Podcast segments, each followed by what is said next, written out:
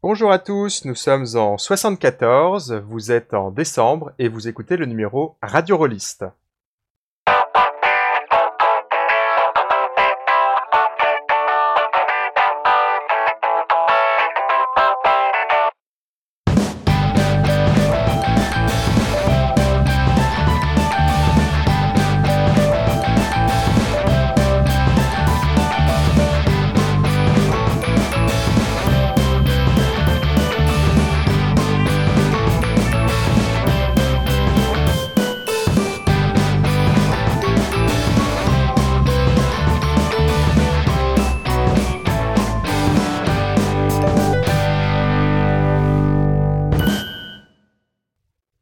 Sa barbe était plus grande, ça serait le Grumpf. Si sa barbe était blanche, ça serait le Père Noël. Nous avons avec nous Eric. Bonjour Eric.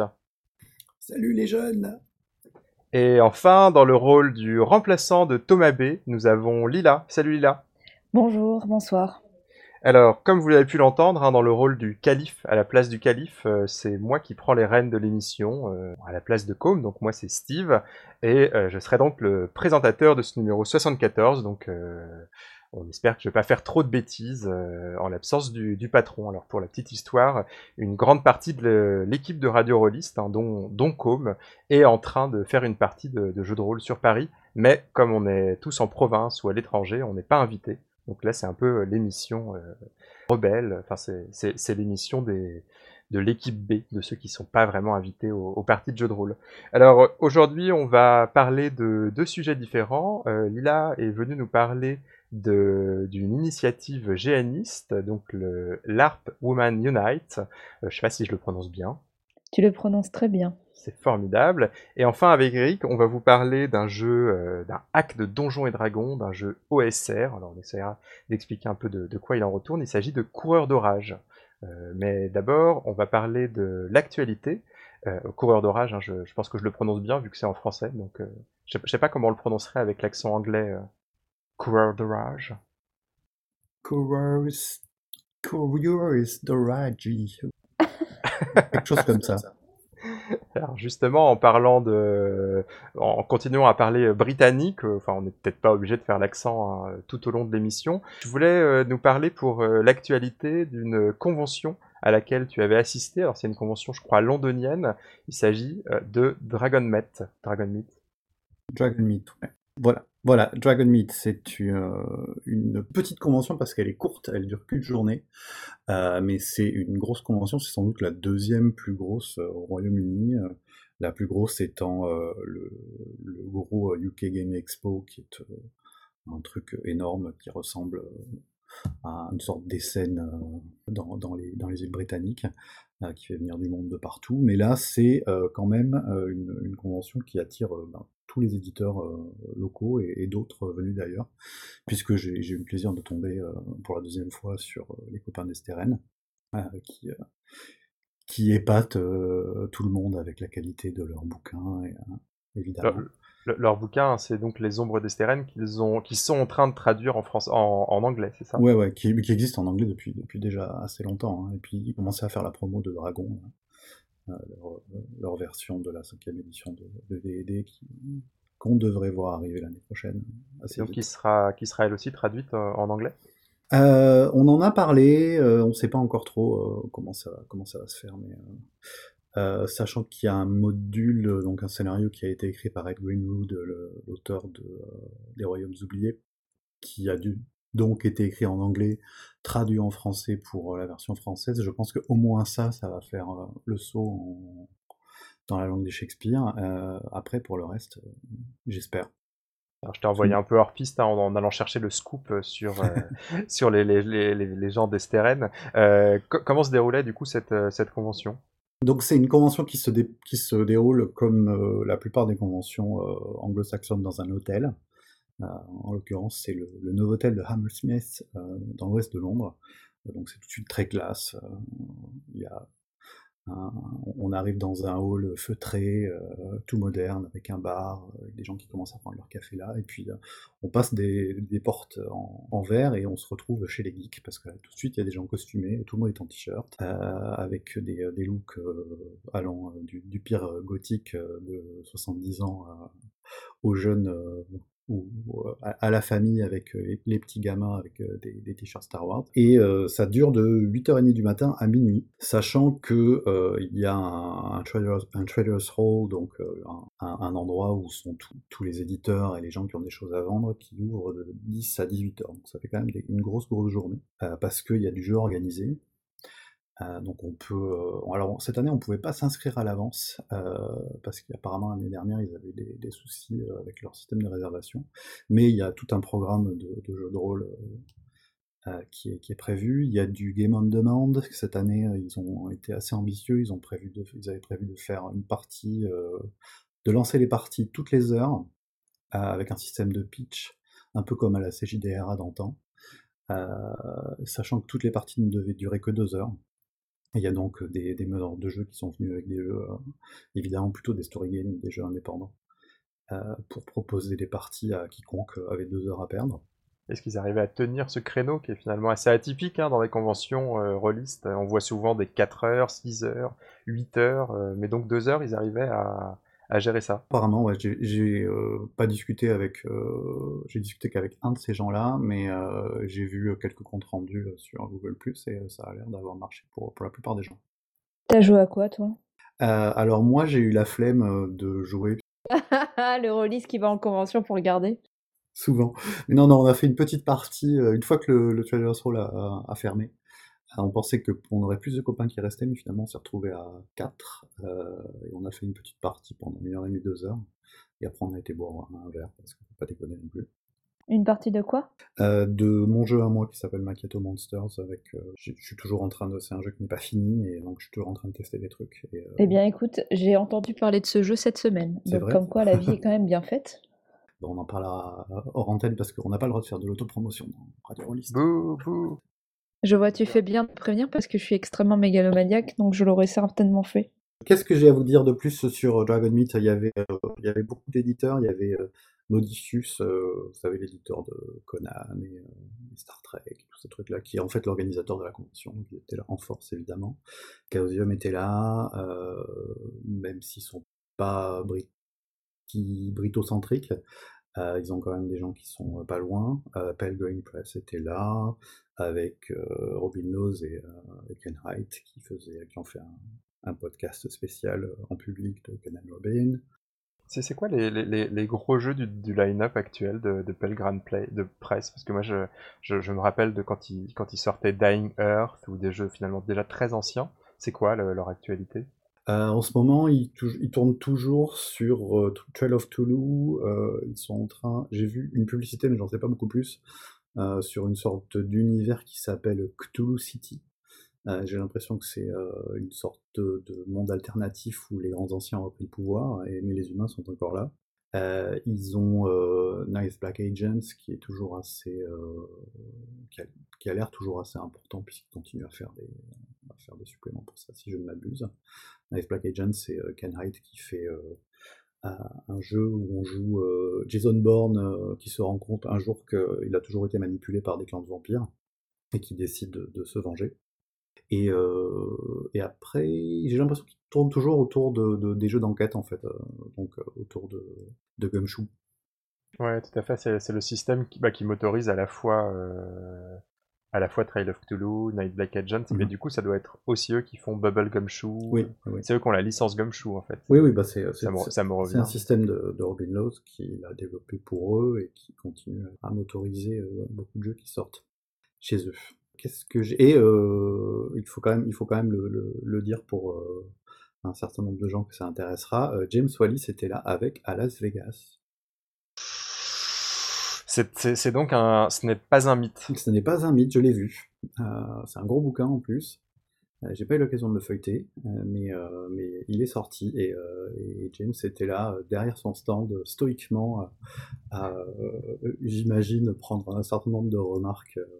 Ouais, alors faut, pour, les, pour les auditeurs qui, qui ont eu la chance hein, finalement de ne pas entendre parler de à Las Vegas, c'est un jeu qui a été euh, fou lancé il y a déjà euh, des années et qui était euh, très très très en retard. Enfin, c'était c'est un jeu qui, qui, doit avoir quoi deux trois ans de retard sur la date de, livraison pro, promis et, et c'est un jeu qui était finalement aussi une sorte de running gag un peu euh, assez hilarant parce que Jam Wallis avait toujours des excuses absurdes.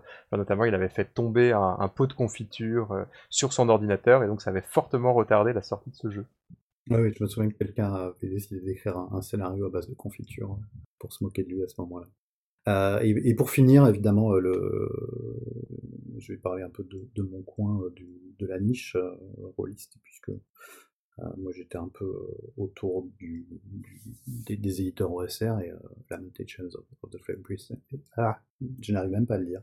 Lamentations of the Flame Princess euh, était là, comme d'habitude, James Raji avec ses, dizaines et ses dizaines et ses dizaines de bouquins qu'il avait mis dans un camion depuis la Finlande. Et il en a vendu des tonnes, évidemment. Et Lost Pages, Melsonian Council était là aussi. Et il y a eu énormément, énormément d'auteurs qui sont venus. Tous les auteurs à peu près Peut-être peut-être qu'il en manquait un, euh, mais euh, tous les auteurs euh, britanniques ou proches de, jeux old school et de, scénarios old school étaient là. je vais pas citer de nom parce que ça ne dira rien à personne, mais on, a, on a pas mal discuté, on s'est échangé des previews, et puis il y a eu pas mal de parties du coup, qui se sont faites complètement en sauvage. Il y avait un espace qui était assez bien foutu, ça évité aux gens de squatter le bar, soit le bar de l'hôtel, soit le bar de la convention pour, pour faire des parties, euh, ils avaient un, grand grand espace euh, avec des tables libres pour des gens qui voulaient s'installer pour jouer.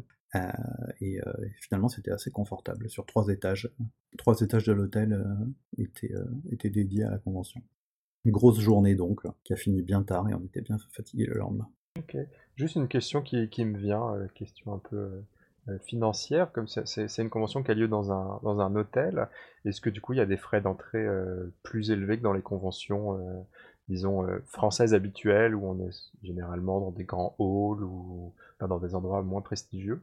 Euh, C'est sponsorisé, donc euh, l'entrée était à 10 livres si tu la prenais en ligne à, une semaine ou peut-être 5 jours de, l'ouverture, et 12 livres à l'entrée.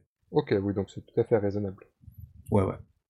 L'hôtel, après, je pense, s'y retrouve aussi en faisant payer des prix d'hôtel dès que tu veux manger ou boire quelque chose.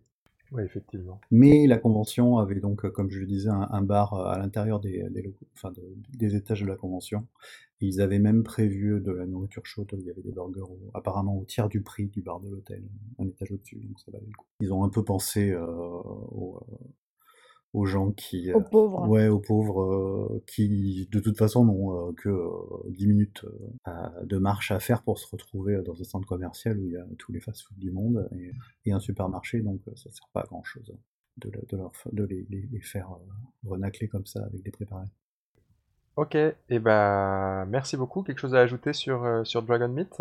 Euh, si vous parlez anglais et si vous vous intéressez à l'actualité et si vous avez envie de rencontrer euh, tous les auteurs euh, de, des, des, gammes qui vous intéressent, qui sont produites au Royaume-Uni, c'est pas loin.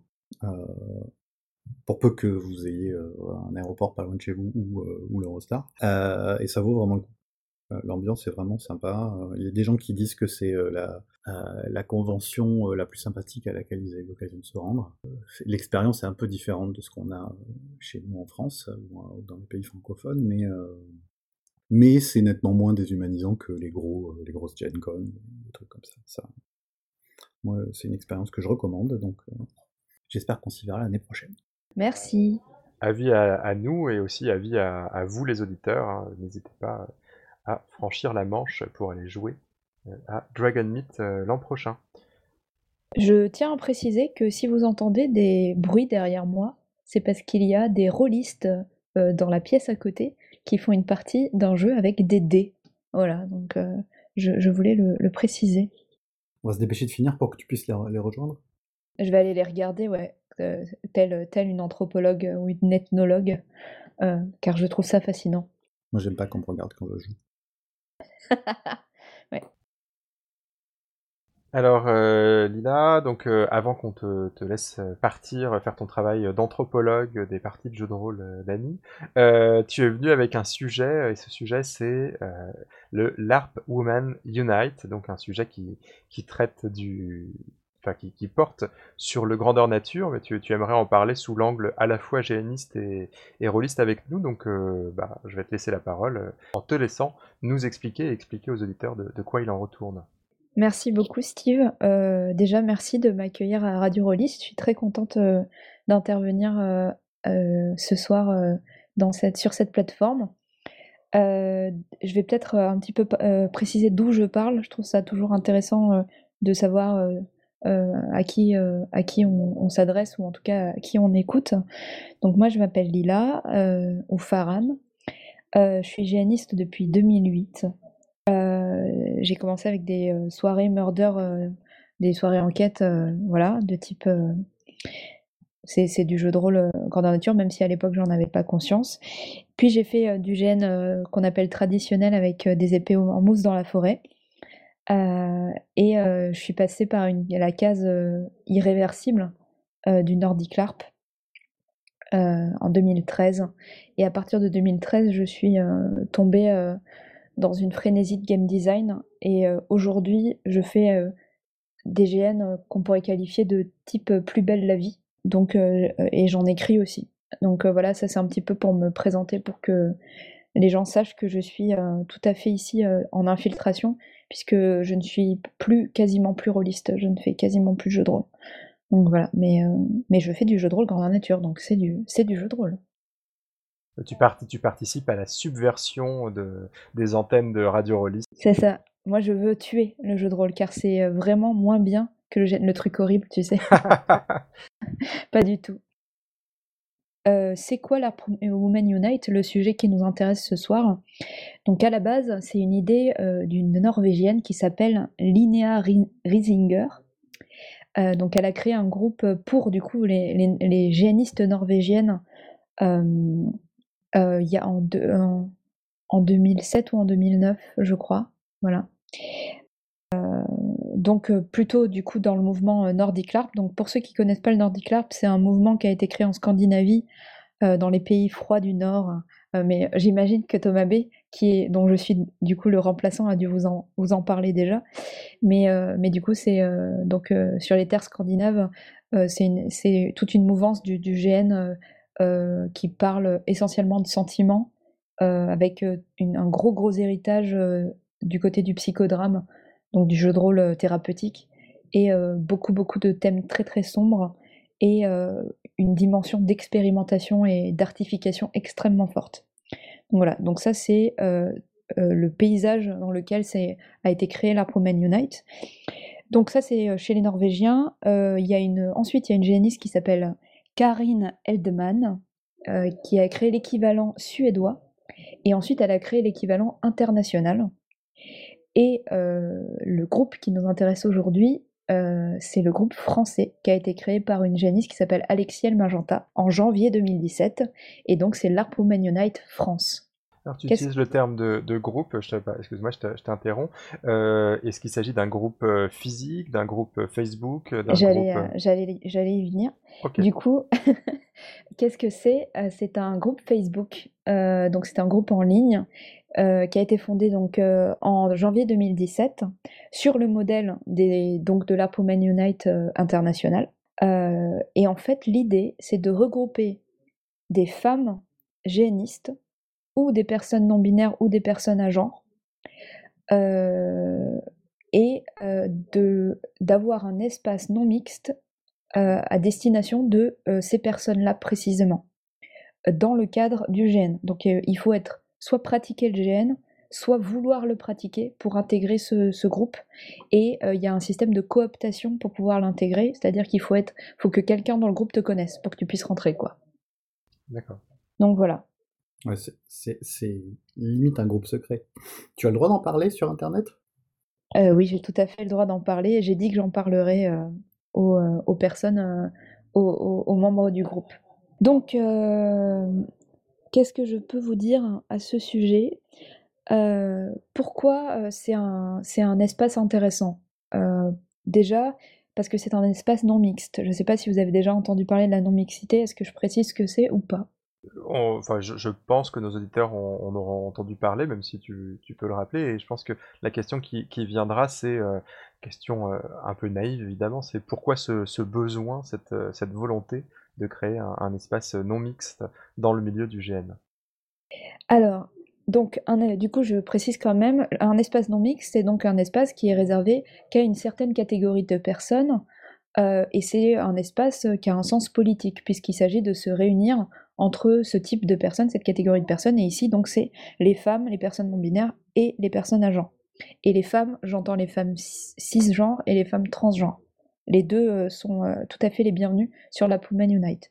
Donc l'idée c'est d'avoir euh, un espace, ce qu'on appelle safe, c'est-à-dire un espace avec des règles et une charte de conduite assez stricte.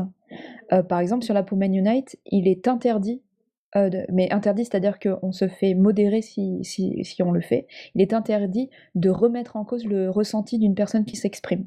Donc c'est vraiment une idée de recueillir des témoignages, de recueillir des... Euh, euh d'inviter les gens à prendre la parole. Pourquoi les espaces non mixtes, ça a beaucoup d'intérêt. Euh, il y a une BD d'Emma qui est pour moi une des meilleures vulgarisatrices féministes qui existent aujourd'hui en France, que je vous invite à, consulter. Mais en gros, un espace non mix, l'intérêt, c'est que, pour, par exemple, pour la catégorie qui nous intéresse aujourd'hui, c'est-à-dire les femmes, c'est un espace où du coup il n'y a pas de regard masculin et où du coup on, a, on peut s'exprimer sans crainte d'être interrompu, sans crainte d'être jugé, sans crainte d'avoir à expliquer absolument tout ce qu'on dit. Et en plus, c'est, euh, euh, ça peut être, ça peut être vraiment un espace où on peut prendre du pouvoir et euh, euh, pour euh, aborder des sujets qu'on ne peut pas aborder quand il y a des hommes, et aborder aussi des sujets où on n'est pas sûr, par exemple, par exemple quand on se définit comme féministe, il y a peut-être des sujets qu'on n'a pas encore complètement résolus dans nos têtes, des sujets sur le rapport qu'on a à la rivalité féminine, les sujets qu'on a sur le rapport à notre propre féminité, à notre masculinité, des choses comme ça, qu'on se sentirait peut-être pas trop d'évoquer sur des, endroits où des hommes peuvent lire. Parce que euh, c'est des thèmes euh, où ils se sentent juste pas concernés en fait. Et donc euh, parler de, sujets... Mais ça les empêche pas de s'exprimer. Ça les, ça les empêche pas de s'exprimer, surtout qu'en plus, souvent, tout groupe non mixte, à la fin, finit par avoir un positionnement dans des espaces mixtes. parce qu'en fait, ça finit toujours par revenir à, à, la sphère publique, en fait, ce genre de questionnement. Et euh, du coup, c'est juste comme une espèce de, de pré-réunion, de brainstorm entre nous, quoi. Et euh, surtout, ça, permet, euh, par exemple, des, signalements ou des choses comme ça, quand, quand des personnes ont été harcelées, agressées, et qu'elles veulent parler de ce qu'elles ont vécu, eh ben, c'est très compliqué de, s'y exprimer s'il y a des hommes, parce qu'en fait, potentiellement, l'agresseur est là, en fait. Donc, ce genre de, problème aussi, ça permet de les, de les contourner. quand on dit c'est un groupe non mixte, il ne peut pas y avoir un agresseur masculin euh, parmi les, personnes qui sont dans le groupe. C'est aussi la raison pour laquelle le groupe fonctionne par, euh, par cooptation, c'est pour, euh, pour s'assurer de, de l'identité des personnes qui y entrent. Exactement. En fait, il y a des personnes qui peuvent créer des comptes pour venir... alors, espionner, le terme est peut-être un peu géopolitique, mais vous voyez l'idée, quoi. Oui, dans des cas de harcèlement, ça ne m'étonnerait pas que ça soit déjà arrivé. Oui, oui. Bah, euh, pour le coup, je je suis je suis pas modératrice moi sur ce groupe, donc euh, je peux pas vous raconter euh, ce genre de, de petites histoires, mais je pense que sur la Pullman Unite, ils doivent avoir des cas du genre. Ouais. La Pullman Unite, ça, a été, ça, ça, ça s'est fait connaître parce que notamment ça a permis un, un ce qu'on appelle un call-out. Donc c'est un call-out, c'est quand un prédateur ou un agresseur, une personne euh, en tout cas euh, dont les comportements ont été euh, plusieurs fois dangereux et dont on pense que ces comportements vont se reproduire, qui a pu être désigné par la communauté du Nordic LARP. et ça a fait un énorme scandale parce que c'était quelqu'un qui avait violé des gens et tout. et ça, a été, ça a été rendu possible grâce à cette communauté-là. Pour vous donner un petit peu le genre de puissance que ça peut avoir. Donc voilà, donc, euh, qu'est-ce qu'on y trouve? Donc, un espace non mixte où les personnes peuvent s'exprimer, témoigner. Euh, euh, moi, je sais que ce que j'y ai trouvé, c'est vraiment un espace comme une sorte de sororité, c'est-à-dire vraiment où on peut parler du rapport qu'on a au GN, se poser des questions sur qu'est-ce qu'on vit en tant que femme GNiste ou en tant qu'identifiée femme GNiste, comment on est perçu par cette communauté qui était à la base vraiment masculine, comment on vit cette place, comment on vit la rivalité avec les autres filles du milieu. et ça crée un sentiment de communauté extrêmement fort et extrêmement, du coup, sur cette condition qu'on a, qu'on partage, et où on se rend compte en fait qu'on n'est pas seul. Par exemple, quand tu parles de la, du, du 34e rôle de prostituée que tu te tapes sur un GN, euh, et que tu te rends compte qu'en fait on a toutes vécu ce rôle euh, où en fait on a zéro intrigue, euh, zéro, zéro plot, qu'on a absolument rien, absolument rien à foutre sur le terrain et qu'on est juste là pour valoriser en fait des instincts masculins en mettant un corset. et qu'on se rend compte qu'en fait on n'est pas la seule à avoir vécu ça et qu'il y a plein de personnes qui ont vécu cette, cette, cette, cette, mésaventure, et ben ça crée un sentiment de, ouais, de, euh, je sais pas, c'est euh, le, truc qui me vient là, c'est la conscience de classe un peu euh, marxiste, tu vois, mais, mais appliquée à la condition féminine, quoi. Et à la condition féminine dans le cadre du GN. Enfin, c'est, Exactement. À, t'entendre, il y a tout un tas de. Enfin, les problématiques GNistes et les problématiques féminines, féministes, je sais pas comment tu les appellerais, s'entremêlent. C'est ça. Et vraiment, les questions de sexisme, on a aussi, je sais que un des, bah, par exemple, vous avez vu l'espèce de la déferlante MeToo, qui a été déjà quelque chose d'extrêmement fort dans la sphère publique. Enfin, j'imagine que vous avez dû voir ça passer. Oui, oui, je pense que nos éditeurs aussi. Ouais, et ben sur sur la Pommane Unite, ça a été une incroyable, mais incroyable. C'est-à-dire ce qu'on a vécu en tant que communauté à ce moment-là, euh, le nombre de, personnes qui ont enfin parlé, euh, qui ont parlé de des situations de harcèlement dans le milieu spécifique du GN, c'était fou, c'était très très fort. Euh, et donc vivre ça en tant que communauté, ça nous donne un sentiment, et c'est le troisième point. Donc le but de ce groupe est vraiment d'être un groupe de soutien et de discussion et de témoignage, et donc une espèce de température. Donc il y a 252 membres à ce jour ce qui est assez peu, mais quand même pas si mal euh, vu euh, le nombre de géanistes en France. le nombre de géanistes en France, il est très difficile à évaluer, ça dépend ce qu'on compte comme euh, étant géaniste ou pas. J'imagine que pour les rôlistes, c'est globalement pareil. et, puis, on n'a pas d'instrument de mesure. Hein. Au-delà de la question de la définition, on n'a aucun sondage. Enfin, il serait très très complexe de mener un sondage d'ampleur pour pour prendre conscience de la taille de ces communautés Alors pour le coup, nous, on a, on a, il y a la FEDGN qui permet euh, de se faire une espèce de grosse idée, mais euh, ça reste, euh, ça reste, ouais, ça reste incomplet quoi. Et du coup, du coup, nous on est 252 et donc je disais, c'est le but, c'est d'avoir un groupe de soutien de parole vraiment dans le but de libérer la parole des femmes génistes.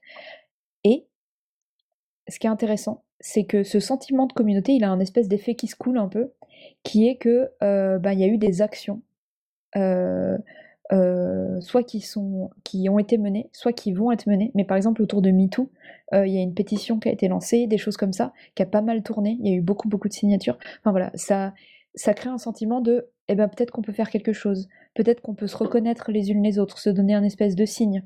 Peut-être qu'on peut, se se, donner, se coordonner pour sur tel GN pouvoir se reconnaître et se donner des, euh, se, débriefer si à un moment donné ça va pas. Parce que s'il n'y a pas d'outils qui sont mis en place sur le GN où on va, bah peut-être que nous on peut se dire ben, entre, entre membres de la Pullman Unite, on se reconnaît et on peut se mettre euh, euh, à l'écart et se débriefer toute seule en fait. Ce genre de truc. C'est hyper puissant je peux, je peux pas m'empêcher de, de, poser la question de, spécifique du harcèlement. Donc moi j'ai vu passer euh, tout un tas de, enfin de, de, messages sur le sujet, de, de, de discussions, donc sans être évidemment dans, dans ce groupe. Et de mon côté, mais alors j'imagine c'est une position très très masculine. Hein, j'ai ressenti une forme de, de stupéfaction devant le, enfin devant le, ce sentiment d'ampleur. Et est-ce que tu vois finalement des, des spécificités euh, au GN, euh, est-ce est-ce que, enfin, est-ce que le harcèlement euh, dans le cadre du GN est un harcèlement différent? Est-ce que le, le GN permet des, choses différentes? Euh, enfin... Eh ben, c'est toute la question de la Libye. Moi, et en plus, c'est une question qui me passionne euh, en dehors même de, cette question-là. Donc, en fait, moi, mon analyse de ce truc-là, c'est que l'alibi, c'est-à-dire le fait d'avoir un personnage, donne des excuses aux gens pour avoir des comportements encore plus craignos que si on était dans un cadre, disons, civilisé, où il n'y a pas de cercle magique, où tu as le droit d'être un... Parce que quand tu joues un enfoiré, bah, tu as le droit de te comporter comme un enfoiré. Vraiment, il y a des gens pour qui le raccourci est immédiat. Est-ce que, du coup, est-ce que le harcèlement est il y a des harcèlements spécifiques à, ce milieu-là? Oui, clairement. Bah, tout ce qui est autour du fait de se cacher derrière un personnage, de dire c'est pas moi, c'est mon personnage. Ça, c'est très très très lié au milieu du gène. Le milieu du gène est un milieu extrêmement social. Euh, je sais pas comment on peut définir le milieu du jeu de rôle papier, parce que vous avez des conventions où vous vous retrouvez en tant que communauté euh, mais, mais souvent, en fait, euh, les rôlistes, c'est euh, quatre ou cinq potes ou, ou une dizaine de potes qui tournent sur des tables. Quoi. Après, il y a des associations, mais c'est quand même le, modèle que moi j'ai en tête, c'est une table de cinq potes. Peut-être que je me trompe. mais là, encore une fois, on est incapable de le quantifier, mais c'est. Je pense, je pense effectivement que beaucoup de personnes. Enfin, en, tout cas, ce qui est sûr, c'est qu'on peut jouer au, jeu de rôle sur table avec juste 4 ou 5 potes, alors que pour jouer au GN, il va tout de suite falloir euh, rencontrer des inconnus. Euh, Exactement. en fait, les GN, c'est vraiment, euh, tu as un GN à tel endroit, dans, à tel lieu, à telle heure, à, telle date, et on a 50 places. Donc déjà, tu rencontres 49 personnes d'un coup. ensuite, tu te retrouves dans un milieu où euh, si tu fais plusieurs GN par an, euh, il y a vraiment des communautés identifiées, euh, parfois même assignées à des espaces. Par exemple, tu as la communauté du GN parisien, la communauté du GN toulousain, par zone, et où en fait on se retrouve en tant que communauté, on se fréquente.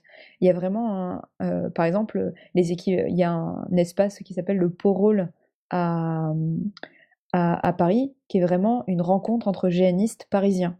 Et ça a lieu tous les mois. Donc il y a une vie de communauté euh, la communauté est active et se rencontre physiquement.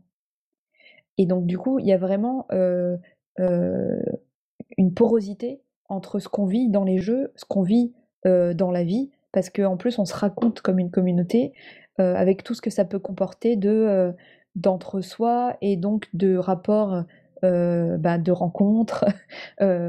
beaucoup de personnes sortent et fréquentent des géanistes. Et donc du coup, comme on a euh, comme on est dans un monde sexiste, euh, souvent les orgas c'est plutôt des hommes, euh, souvent les joueuses c'est plutôt des femmes, enfin dans le sens les femmes sont plutôt joueuses qu'organisatrices. Donc on va avoir des espèces de reproduction de schémas patriarcaux en fait, qui font, qui, ont immédiatement des effets pervers quoi. avec des, orgas qui vont parler qui vont avoir une espèce de place dans la communauté où il faut se rapprocher d'eux euh, pour jouer leur jeu et comment, enfin, et tout ce genre de trucs euh, qui peuvent être, euh, qui peuvent mettre en jeu des questions de genre. voilà, donc ça c'est identifié aussi. Bah, comme dans n'importe quelle communauté où tu as des personnes qui ont un statut différent des autres, quoi.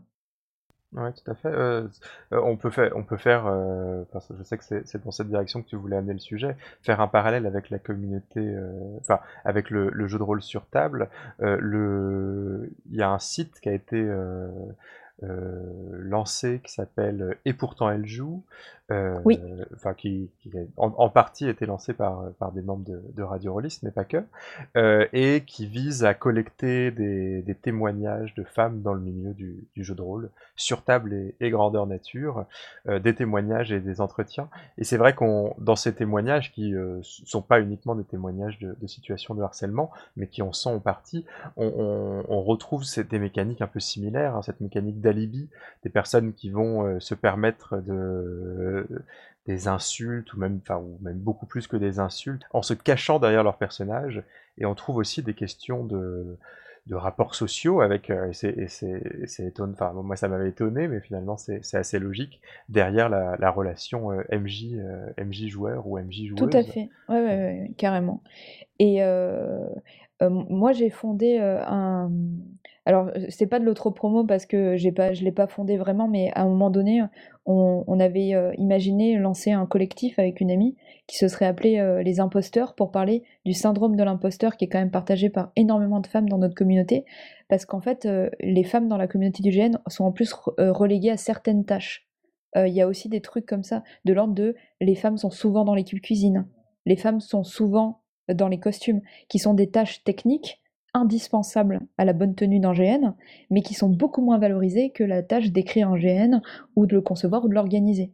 Ouais, c'est un truc que tous les auditeurs de Radio Relais sont peut-être pas en tête, mais euh, les gènes, à partir d'une certaine, d'un certain format, à partir d'une, d'un certain nombre de joueurs et d'une certaine durée, ça, ça, nécessite un travail logistique euh, énorme et euh, le, finalement le travail bénévole de beaucoup beaucoup de petites mains sur des tâches qui sont peut-être moins valorisées que la tâche d'organisateur. Exactement. voilà.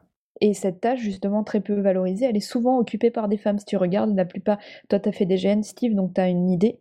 Euh, et, je ne sais pas si tu as pu l'observer, mais c'est souvent des femmes qui sont euh, à l'équipe cuisine euh, ou, à des, ou à des petites mains comme ça, des petites, petits trucs. J'ai fait très peu de, de, GN grand format, donc j'ai beaucoup trop peu d'exemples pour, pour en tirer des généralités. Mais Tant pis.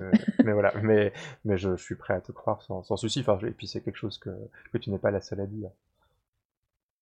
Moi, il n'y a pas très longtemps, je, je, ne donnerai pas de nom, mais j'ai eu le, le témoignage de quelqu'un qui euh, a voulu euh, intégrer l'équipe d'écriture d'un gros GN, et une femme donc, et qui a eu énormément, énormément de mal et qui a finalement euh, abandonné. Ah ouais, mais ça m'étonne pas du tout. Hein. C'est déjà qu'intégrer un milieu, c'est difficile, mais en plus intégrer un milieu où tu arrives en tant que femme au milieu de plein de mecs qui vont potentiellement être dans des dynamiques de, pouvoir avec toi ou de harcèlement ou des choses comme ça, ben ouais, t'as pas envie de rester, quoi. c'est logique. Euh, euh, et, donc, du coup, euh, sur la communauté du jeu de rôle papier, et moi, je me demandais si ce genre d'espace existait pour les rôlistes féminines, l'intérêt que ça pouvait avoir en tant que communauté, parce que, en fait, moi, l'image que j'ai, parce que j'ai fait du jeu de rôle, j'en fais beaucoup moins maintenant, euh, mais euh, je sais que souvent j'étais la seule meuf à la table et qu'on était, euh, moi j'ai fréquenté des assos et il y avait vraiment un ratio, le ratio dans le GN est plutôt d'un tiers de femmes, voire dans la communauté parisienne on doit pas être loin de la moitié, 50-50, mais on est plutôt sur 20-30%. Moi, dans le milieu du, jeu de rôle, j'ai vraiment l'impression que c'est 5-10%, quoi. Et du coup, en plus, du coup, j'imagine que les rôlistes femmes se sentent vraiment beaucoup plus isolées que nous, les génistes, quoi. Ouais, alors c'est, une question difficile à trancher parce que effectivement, hein, quand on quand on fréquente les divers milieux, enfin, je pense pas qu'il y ait un milieu du jeu de rôle, mais il y en a beaucoup. Enfin, il y a le milieu des conventions, il y a le milieu des podcasts, hein, où nous à Radio Rolliste, on n'est pas très féminisé. Enfin, c'est quelque chose qu'on qu'il faut qu'il faut qu'on reconnaisse. Euh, il y a le milieu des auteurs, il y a le milieu des éditeurs, et euh, enfin, ce, qui est sûr, hein, c'est que le le, les personnes les plus visibles sont très très majoritairement des hommes. Alors après, on peut se poser, enfin, finalement, euh, peut-être qu'il existe tout un tas d'espaces euh, uniquement féminins. Hein. C'est peut-être qu'il existe beaucoup de tables de jeu isolées, moins visibles, de femmes qui vont se réunir entre elles pour jouer. Euh, et ça, enfin voilà, on, on sera, on sera incapable de l'observer, incapable d'en être, être certain. Donc moi, je, je pense qu'il existe en un sens des espaces non mixtes. Hein, c'est des tables de jeu. Mais euh, écoutez déjà, si vous nous écoutez et que vous êtes des femmes qui jouez entre, entre vous, euh, ça, m'intéresserait d'avoir votre témoignage parce que je trouve ça génial. Euh, je, moi, je, j'aimerais que des, si il y a des, des rôlistes femmes identifiées et visibles dans la communauté qui nous écoutent ce soir, et qui ont, qui ont envie de se lancer dans cette aventure, j'aime, je, euh, je suis prête à en discuter avec elle. Je pense que Alexiel, qui a donc fondé euh, la Promagno Knife France, euh, pourra aussi en parler avec les personnes qui seraient intéressées pour monter ce genre de groupe. Parce que je trouve que déjà quand on parcourt Elle pourtant elle joue, on voit bien qu'il y a un, besoin, c'est-à-dire qu'il y a des comportements qui craignent aux tables de jeu de rôle. Et c'est pas parce qu'on se sent isolé d'être trois ou quatre à table sur une table et qu'on est la seule fille au milieu de cinq garçons euh, que euh, en tant que communauté, il n'y a pas un moyen de faire quelque chose. Moi, j'en suis persuadée euh, que c'est en confrontant les petites expériences et les petits et les, et les petits témoignages comme ça qu'on se rend compte qu'on n'est pas toute seule et qu'on se rend compte que en fait on en a marre et qu'on a envie que ça, change quoi. Ça, donne aussi envie de faire un parallèle avec la, la queervention, qui est une, une convention queer dont on avait déjà parlé sur Radio Rollist, qui a été organisée il y a quelques mois par Célène Toulmont. donc c'est une cette convention qui était organisée dans un centre LGBT rennais. c'était trop bien. C'était trop bien, ouais, tu étais, étais, C'était vraiment, vraiment trop cool. Et alors pour ceux que ça intéresserait, euh, Célène a été interviewée récemment par l'émission Et pourtant elle joue, euh, par, par, Eugénie et, et Guylaine. Et donc c'est une, une, interview que, que, je conseille vivement où elle parle de cette Queervention qui est une, une convention, donc qui n'est pas une convention euh, non mixte, hein, c'est une convention où euh, même des personnes ne se considérant pas comme queer euh, pouvaient y participer. Et elle, elle faisait une remarque que, j'ai trouvée assez, assez frappante, c'est que cette convention avait beau ne pas être mixte, elle s'est pris exactement la même critique que les, les, réunions en, en non-mixité. Ah, mais c'était affreux. Mais moi, euh, sur, euh, il y a eu, il y avait un, y a un groupe Facebook là qui s'appelle Discussion de rôlistes, sur lequel euh, il y a eu, il y a eu des, il y a des masculinistes qui ont commencé à, s'exprimer au sujet de cette, cette convention. mais moi, j'ai pété un câble, quoi. Enfin, d'ailleurs, je me suis fait virer de ce groupe à cause de ça parce que j'ai, j'étais très très en colère, quoi. Mais vraiment. Discussion de rôlistes, c'est une des raisons pour lesquelles j'ai Facebook. non, mais enfin, dans le sens où il y avait vraiment une, un rejet profond de, de l'idée que on puisse mettre en avant euh, le fait que des gens euh, queer euh, veuillent se sentir en sécurité. Alors que déjà c'était même pas non mix, mais même si ça l'avait été, ils auraient eu rien à dire. Mais le fait qu'en plus c'était mixte et que, et que ça ait choqué des gens et que ça ait dérangé des gens au point qu'ils aient besoin de l'exprimer, enfin c'est n'importe quoi.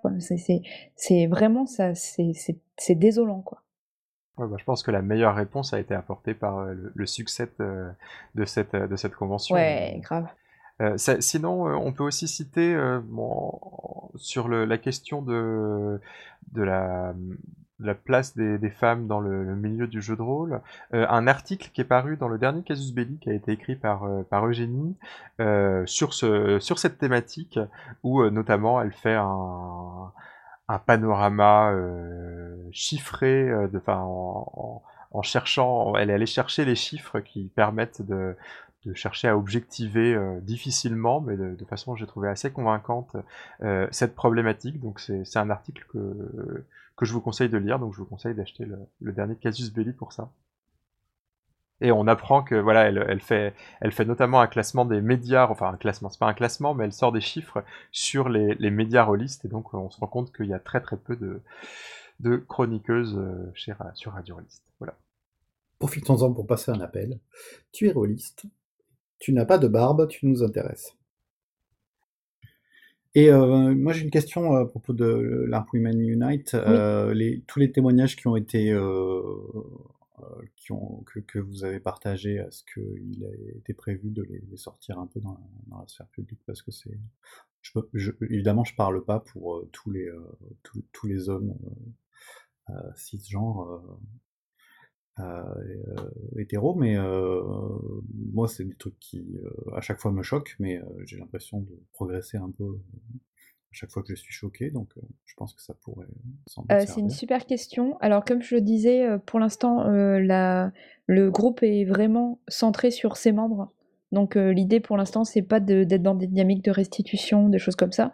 Mais en fait, moi je pense vraiment que en fait, en, en ayant une, cette conscience, ça fait que chaque personne du groupe, indépendamment, va avoir un comportement différent, va avoir des, un discours différent.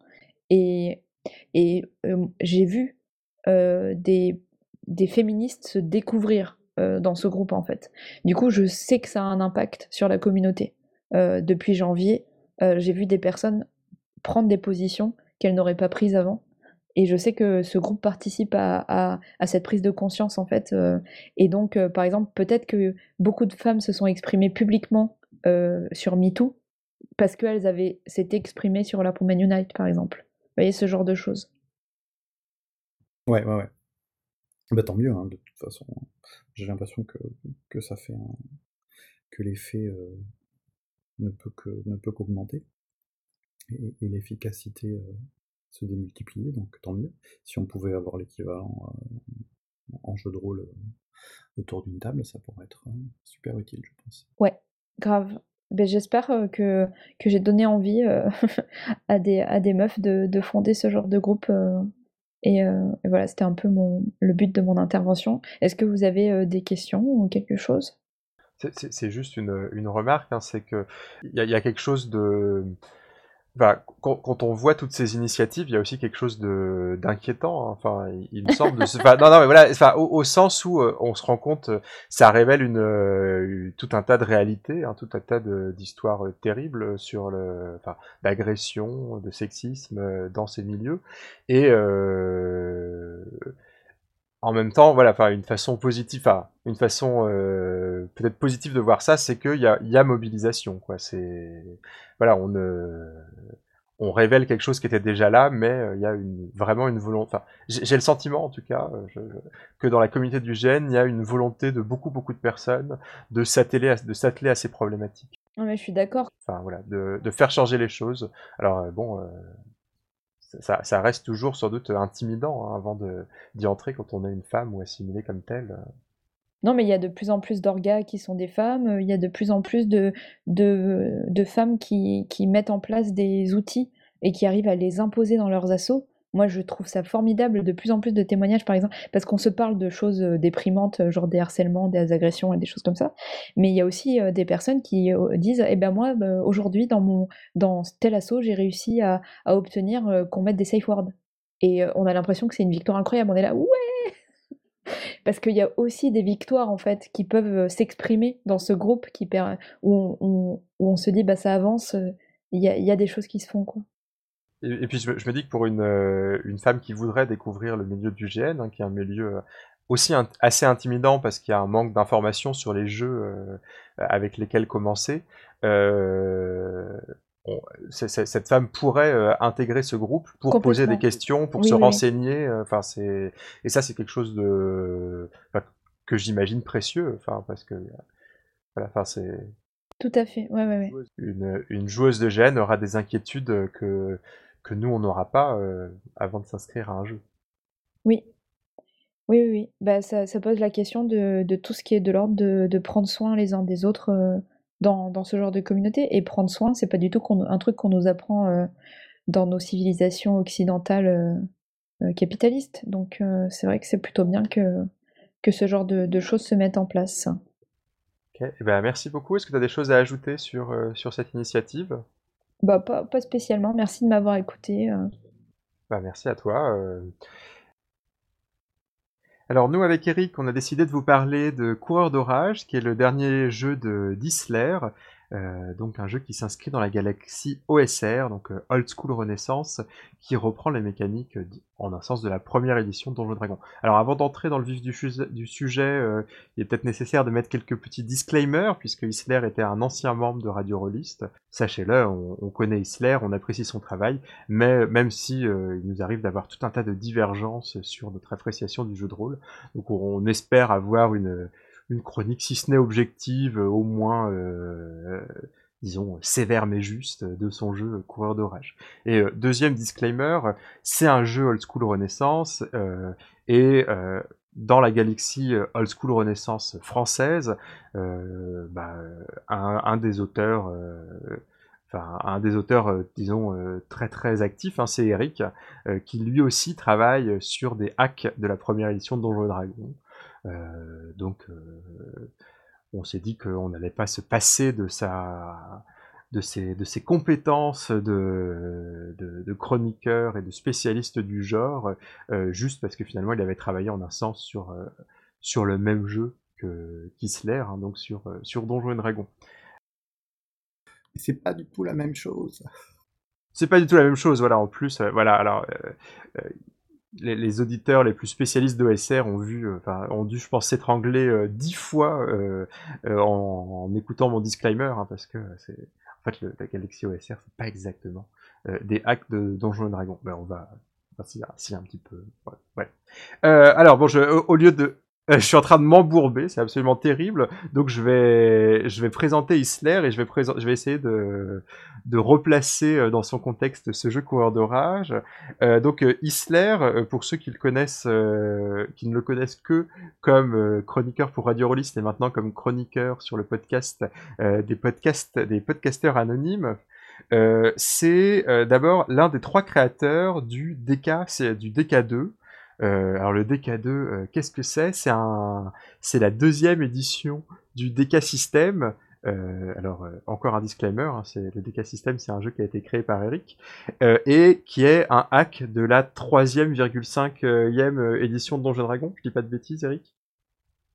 Plutôt la troisième, mais c'est un système que j'avais, disons, débroussaillé pour le jeu de rôle Lanfeust, et c'est surtout Grumpf, qui est l'éditeur de Coureur d'Orage, euh, qui euh, en avait, euh, qu'il avait sorti de, l'univers de l'Enfeuse pour en faire un truc générique, d'abord pour lui, et ensuite m'avait proposé qu'on le, le coécrive pour, pour John Doe. Donc c'est le troisième disclaimer, c'est que je suis quand même très copain avec Tout à fait, oui. Et, bah, et, donc la, la la deuxième édition du, du DK System. Hein, donc euh, Isler y avait travaillé euh, avec, euh, avec le Grumpf et avec troisième disclaimer, hein, un ancien chroniqueur de Radio Rollist qui était Yannick. Euh, donc le DK2, pour ceux qui connaissent pas, hein, c'est le jeu boîte à outils par excellence. Ça avait été publié chez l'éditeur John Doe. Et ce qui était assez, enfin, quand on le lit euh, aujourd'hui, il y a un sentiment d'un jeu, euh, un peu foutraque avec des idées de game design qui part un peu dans tous les sens. On, sent que ça a été porté par trois créateurs de jeux qui avaient des idées extrêmement fortes. donc, bon, on n'était pas présent pendant la collaboration, mais on imagine que les, débats devaient être houleux hein, sur les décisions de game design. Et euh, à la suite de ce DK2, Isler a continué euh, son travail de game designer euh, autour d'adaptations de, diverses éditions de Donjons Dragon, mais cette fois-ci en solitaire, et donc cette fois-ci plus autour du, de Donjon 3.5, avec une variation qui s'appelle le Divin Système. Alors ça s'écrit divin comme la divinité, et le 6 de système, c'est le chiffre 6. Et donc, alors c'est un jeu que je connais pas euh, énormément, même si je l'avais, euh, je l'avais survolé à la lecture. C'est un jeu qui est centré sur euh, l'idée de faire un donjon et dragon où les évolutions de niveau s'arrêteraient au sixième niveau, histoire de limiter les écarts de puissance.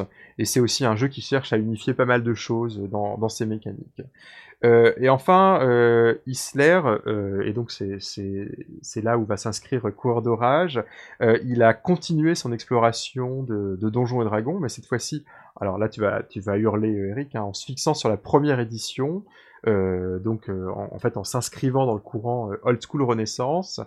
Et alors Coureur de Rage, tu, tu, je, vais, je vais me tromper dix fois en disant ça, c'est en fait la variante d'une variante puisque c'est un hack de Searchers of the Unknown, euh, explorateur de l'inconnu en français, qui est un jeu de Snorri, euh, qui est une variante de la première édition de Donjons et Dragons.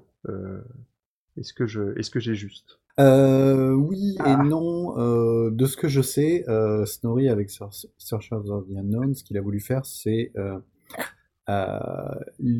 faire une sorte de, simplification extrême du, du moteur Donjons et Dragons euh, avec euh, en, définissant les personnages euh, avec aussi peu de chiffres qu'on en met dans les stat blocks des, des, anciennes éditions de Donjons et Dragons pour les monstres. le monstre, il avait des dés de vie, un mouvement, une classe d'armure et des dégâts, et je crois que c'est à peu près tout. Et c'était dit, pourquoi je, je peux pas définir un personnage comme ça? Et euh, ça a marché euh, tellement bien que son jeu, euh, qu'il a sorti en anglais, puisque c'est un jeu qui fait une page, qu'il est sorti en anglais assez vite, a eu un succès monumental, presque, presque viral dans les, communautés old school dès quelque chose comme 2007 ou 2008. et, il, a arrêté, il de compter les variantes qui, ont, qui en ont été faites. je crois il y en a plus d'une cinquantaine. Il y a une compilation qu'on peut, peut, trouver qui a déjà 5 ou 6 ans, où il y a, plus de, de, 50 ou 60 euh, euh, versions euh, de science-fiction, de space opéra, de dark science-fiction, pour faire du samouraï, pour faire du Star Wars, pour faire du... Enfin, vous voyez, vous imaginez hein, tout ce qu'on peut faire et, et développer en, en, une page ou en 10. Et c'est un peu ce qu'a fait LG avec la, la 12 Lotus, du coup. Oui, alors ça, c'est ça qui est intéressant, puisque Coureur d'orage, c'est donc une variation d'explorateur de, de l'inconnu, euh, et euh, c'est en fait une autre variation de ce jeu, hein, c'est le jeu de LG, la lune 12 Lotus, dont j'avais parlé il y a quelques numéros. Euh, donc c'est assez rigolo, quoi. Isler et, LG travaillaient ensemble sur le DK2 à des variations de Donjons et Dragons, et là, on les retrouve à avoir eux aussi travaillé dans leur coin sur une adaptation d'Explorateur de Of the Unknown, enfin sur deux enfin sur deux adaptations séparées. Et euh, euh, là, euh, enfin coureur d'orage, pardon, oh, je me perds entre tous les toutes ces variantes, mais donc coureur d'orage, c'est un jeu qui a été écrit et créé par Isler, mais qui a été édité dans la collection Chibi, qui est la collection de LG. Mais alors, je crois vraiment qu'il y a une séparation très très nette entre le travail éditorial euh, effectué par LG et le boulot de la casquette de game designer qui était clairement euh, endossé par, euh, par Isler. Enfin, c'est au, niveau game design, voilà, c'est un jeu de c'est un jeu de Isler. Moi, je pense pas que Grums soit du genre à venir te dire qu'il faut changer telle ou telle règle dans un jeu que tu publies chez lui. Bah, surtout que finalement, c'est des, enfin, ce qu'il a fait de lui d'Explorateur of the Unknown, de Searchers of the Unknown, c'est quelque chose de très différent de ce qu'a fait Coureur d'orage. Alors, euh, retour du coup sur, euh, sur Coureur d'orage. Donc, Coureur d'orage, c'est un jeu qui se situe en fin de chaîne de toute une, de toute une lignée de bidouilleurs de Donjons et Dragons. Hein. C'est des gens qui, qui ne se contentent pas de bidouiller de Donjons et Dragons, ils bidouillent, ils bidouillent une, une version bidouillée de Donjons et Dragons, hein, qui est le, le, très étonnant Searchers of the Unknown. Et c'est un jeu qui qui me semble a fait tout un choix de game design euh, assez radicaux. Enfin, il, il, a vraiment une philosophie de créative très très nette sur pas mal de points. Alors, donc il y a cette, euh, enfin, typiquement, pourquoi est-ce qu'il il s'appuie sur Explorateur de, de, of the Unknown? Euh, Il s'y appuie parce que il, il, y voit une simplification euh, vraiment très élégante de la première édition de Donjons et Dragons. Et euh, Coureur d'orage, c'est un peu la, enfin, il va pousser encore un, enfin, c'est pas qu'il va pousser plus loin la simplification, mais il, vise une certaine pureté, un, une sorte de système vraiment très très unifié, très simple, euh, un système très très minimaliste. Enfin, je sais pas ce que ce que, ce que t'en penses, mais pour moi c'est pas du tout. Enfin, il me semble que c'est pas du tout anodin qu'il ait pris comme euh, point de départ euh, une version de Donjons et Dragons qui était déjà une simplification. Oui, je pense que c'était c'était son but, c'était d'avoir un moteur qui soit euh, à peu près toujours le même, quelles quel que soient les, euh, les actions qu'on veut faire. Euh, Donjon Dragon, il est connu à partir de à partir de la boîte de base, c'est-à-dire des, la fin des années 70, il est connu pour avoir un, un, moteur multiple, des mini-jeux, des, il y a certaines classes de personnages qui utilisent les dessins alors que d'autres ne le font pas. Euh, les, euh, les, systèmes de magie ne sont pas les mêmes d'une classe à l'autre. Euh, les monstres n'appliquent pas toujours les mêmes règles que les personnages. Enfin, ça devient assez rapidement une, usine à gaz. Ouais.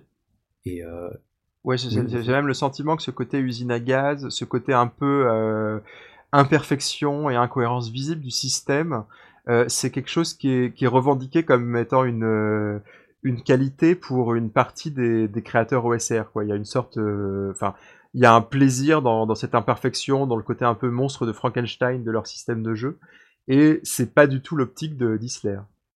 Ouais, c'est peut-être une question de période aussi, parce qu'évidemment il y a la nostalgie euh, euh, de, ces systèmes bizarres et du fait qu'il fallait se souvenir de comment lancer tel ou tel dé, de savoir quel dé il fallait lancer. Euh, et, que c'était parfois un peu compliqué, surtout quand il était 3 heures du matin et qu'on on affrontait enfin le dragon final. Euh, mais mais ça, je pense que c'était plus dans les dans les rétroclones qui ont été les premiers jeux OSR, puisque on va pas refaire tout l'historique de l'OSR, on l'a sans doute mhm. déjà fait. mais on a commencé, enfin je dis on, je faisais absolument pas partie du mouvement si j'en fais partie maintenant à l'époque, mais euh, c'est à partir du moment où il a été possible de, réutiliser euh, les règles de Donjons et Dragons euh, via les, licences ouvertes de, la troisième édition. Des gens se sont dit, ça serait bien qu'on puisse avoir à nouveau les, anciens jeux disponibles, et comme Wizard of the Coast va pas le faire, nous on va se servir de ces licences, licences-là pour rétro-cloner, donc recréer les anciennes éditions de Donjons et Dragons, les boîtes de base, les règles avancées, les règles avancées de la deuxième édition, jusqu'à la, boîte blanche des, tout débuts en 74. Et cette complexité, moi j'ai l'impression qu'elle disparaît petit à petit dans les nouvelles vagues de mmh jeux. Euh, maintenant, on a des jeux qui sont plus, si on regarde de Black Hack, qui sont le, jeu qui a eu le plus de succès euh, ces, dernières années, qui est un jeu en 20 pages, je crois, euh, dont j'ai eu l'occasion de voir la, nouvelle miniature en preview là, justement à Dragon Meet. ça va pas dépasser 40 ou 50 pages, même avec tous les outils. c'est un jeu qui, qui, permet de revenir à, à, la simplicité de, de donjons euh, avec euh, des classes euh, vraiment pas compliquées et des, des aventures aléatoires ou, ou, souterraines ou les mmh. deux, mais avec un système extrêmement simple, pas de, pas de dés compliqués, pas de, pas de sous-système, pas de mini En fait, le, contre-exemple, ça serait le Grumpf, euh, qu'on entendait il y a peu euh, dans une émission sur la cellule, où il était euh, venu présenter son, un de ses futurs jeux OSR, et lui, il défendait une vision qui était finalement aux antipodes de cette vision euh, de cette tendance vers la simplification, vers le, minimalisme, puisque pour lui, ce qu'il amusait dans, la, dans les mécaniques OSR, c'était leur côté collection de mini-jeux, collection de sous-systèmes, euh, avec euh, voilà, ce, lui il assumait un côté footrack et d'ailleurs dans la Lune et 12 Lotus, il y a tout un tas de sous-systèmes, des sous-systèmes pour gagner des avantages, euh, un sous-système de magie et je pense pas hyper cohérent avec le reste, le reste de mécanique et que enfin moi moi j'aime, enfin voilà et, et... Et c'est rigolo de comparer la Lune des 12 Lotus et Coureur d'Orage, parce que dans un cas, on a une vision un plaisir dans, le, dans la, collection de mini-jeux, et dans un autre cas, euh, le cas d'Isler, hein, on a euh, un plaisir au minimalisme. Ouais, ouais, je pense que les, deux sont possibles. Hein. Le, jeu de rôle old school, c'est une palette comme euh, le reste du jeu de rôle, et, on peut aimer l'un, l'autre, les deux. On peut faire de, de l'indie narratif. on peut en mettre dans son old school. On peut, enfin, tout fonctionne. ceci dit, ouais, donc euh, autre signe que, que Isler s'inscrit pas dans n'importe quel. Enfin, il, s'inscrit dans une veine euh, bien spécifique de l'OSR, c'est qu'il publie euh, dans une, des bouts de traduction qui est d'un manifeste OSR spécifique, qui est le manifeste de, Matt Finch. Alors, Matt Finch, c'est le créateur de. Comment s'appelle Sword and Sorcery, c'est ça? Non, de.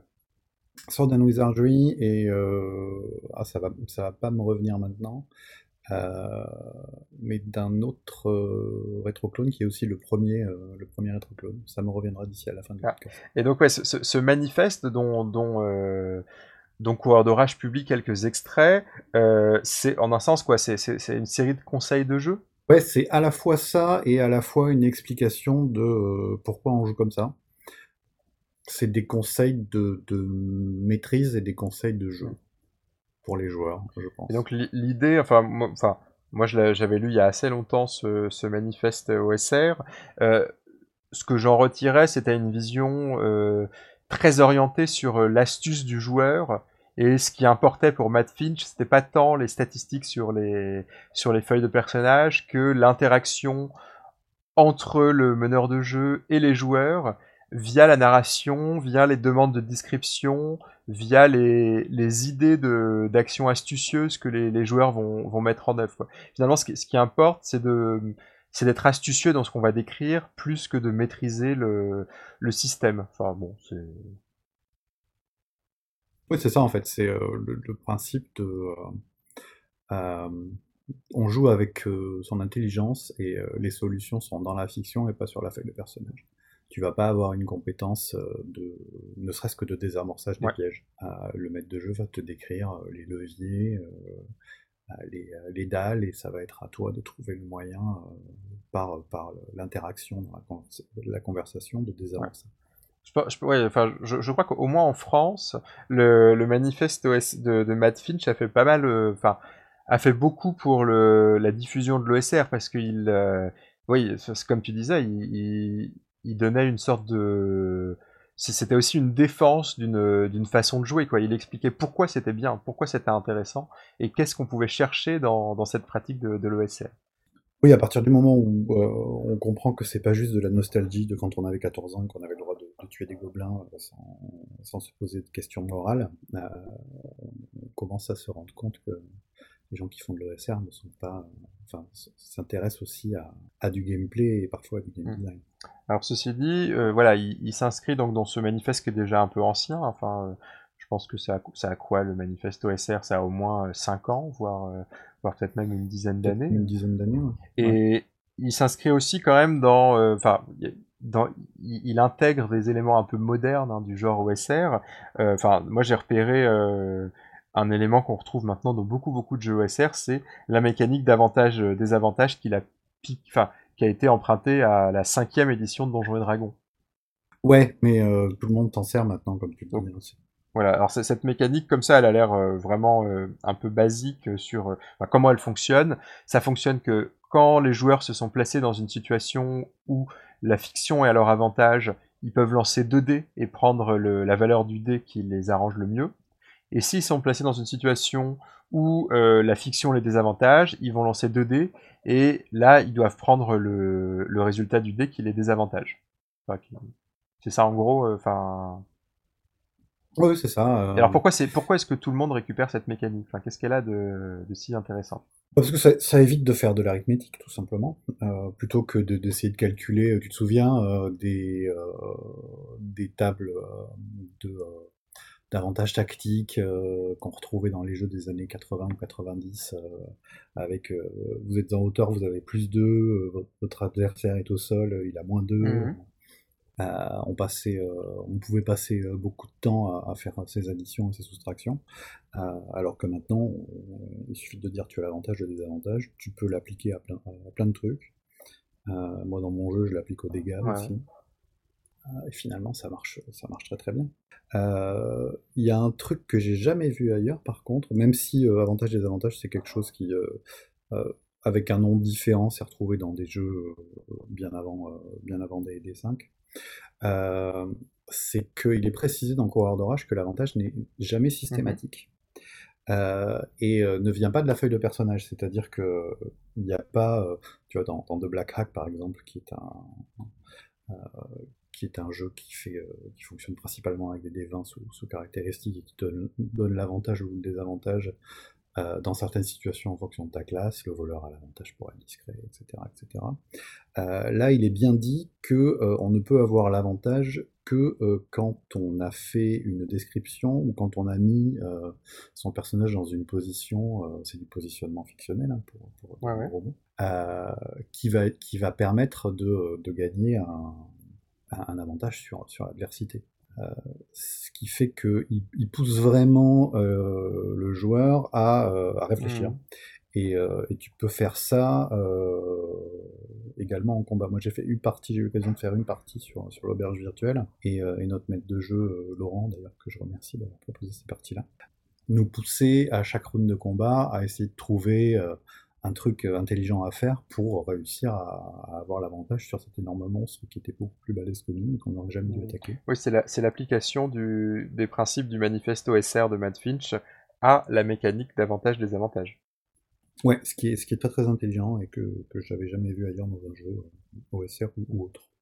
Alors sinon, oui, alors, euh, euh, donc c'est, enfin, le, projet Coureur d'Orage est avant tout une mécanique, hein, mais euh, Isler l'inscrivait le, quand même dans un genre. Euh, il précisait qu'il voulait faire du, du, sword and sorcery, et c'est quelque chose qui ni toi ni moi ne nous, ne nous a vraiment convaincus. Enfin, c'est pas moi en tout cas, c'est pas mon ressenti de lecture. Je, je me sens plutôt dans dans une sorte de version de de Donjons et Dragons un peu peut-être un peu champêtre, peut-être un peu low fantasy, mais euh, l'expression sword and sorcery me serait pas venue euh, à la lecture. Ouais, contrairement à la, à la Lune et les douze Lotus, euh, qui, qui, lui est dans un univers très euh, très conanesque, on va dire. Euh, sword and sorcery, quand, quand enfin, c'est peut-être juste une question de vocabulaire, hein, euh, mais on pense toujours à des univers assez sombres, parfois un peu antiques. entre Conan et Fafard et le Zoricier Gris de, de Free Slide. Ouais, ouais, tout à fait. Et ouais, moi, en, plus, quand, quand, on ouvre le, jeu, enfin sur la sur la deuxième page, il y, a, y, a, y, y, a, pour moi quelque chose, enfin un, tout petit élément de disons de qui va décrire l'univers, mais qui moi je trouve a, beaucoup coloré ma lecture du, jeu et ma perception du jeu en, partie. C'était euh, donc je, je, lis un concept de base. Donc on est à la deuxième page du jeu. Le terme de coureur d'orage est issu du langage paysan. Au départ, c'était une façon poétique de désigner ceux qui cherchent les ennuis, mais au fil du temps, l'expression a été étroitement accolée à ces groupes de mercenaires et d'aventuriers qui vivent et meurent par l'épée, sans savoir de quoi demain sera fait. Voilà, et donc moi, je, je sais pas, ça, ça m'évoque plus euh, que ça m'évoque plus le, donjon, euh, les, royaumes oubliés, disons, que, que la Sword and Sorcery. Et en plus, il y a des elfes et des nains, attention. contrairement à ce qu'on peut à ce qu'on peut lire dans la Lune et 12 Lotus, il n'y a pas de a pas de chapitre où euh, Isler va se chercher à faire une exégèse du genre, quoi. Donc il me semble que finalement des choses passent de l'univers au travers des mécaniques, au travers de, tout un tas de listes d'équipements par exemple, au travers d'un scénario à la fin, mais il n'y a jamais de, note d'intention. Non, je pense que Sword and Sorcery, ouais, c'est plus une question de, vocabulaire. Il aurait mis euh, low fantasy qu'on aurait compris. En fait, ce qui, je crois que ce qu'il veut simplement dire, c'est que euh, euh, on va pas jouer des magiciens à boule de feu. en tout cas, si ça arrive, ce sera pas tout de suite puisqu'il limite l'accès à la magie aux, personnages de, niveau moyen au moins. Alors du coup, je résume un peu. Donc, on se retrouve avec une adaptation de Donjons et Dragons qui est à la fois euh, euh, très simplifiée par rapport aux versions euh, avec des mécaniques foisonnantes qui, peuvent exister ici et là, avec une logique en plus de, de mécaniques de jeu unifiées. Enfin, tout fonctionne un peu pareil. Il faut à chaque fois qu'on lance un dé, il faut faire un score élevé. Euh, on n'a pas d'incohérence sur euh, tout un tas de points. Et donc euh, voilà, on a un canevas minimaliste, mais, mais en même temps cohérent.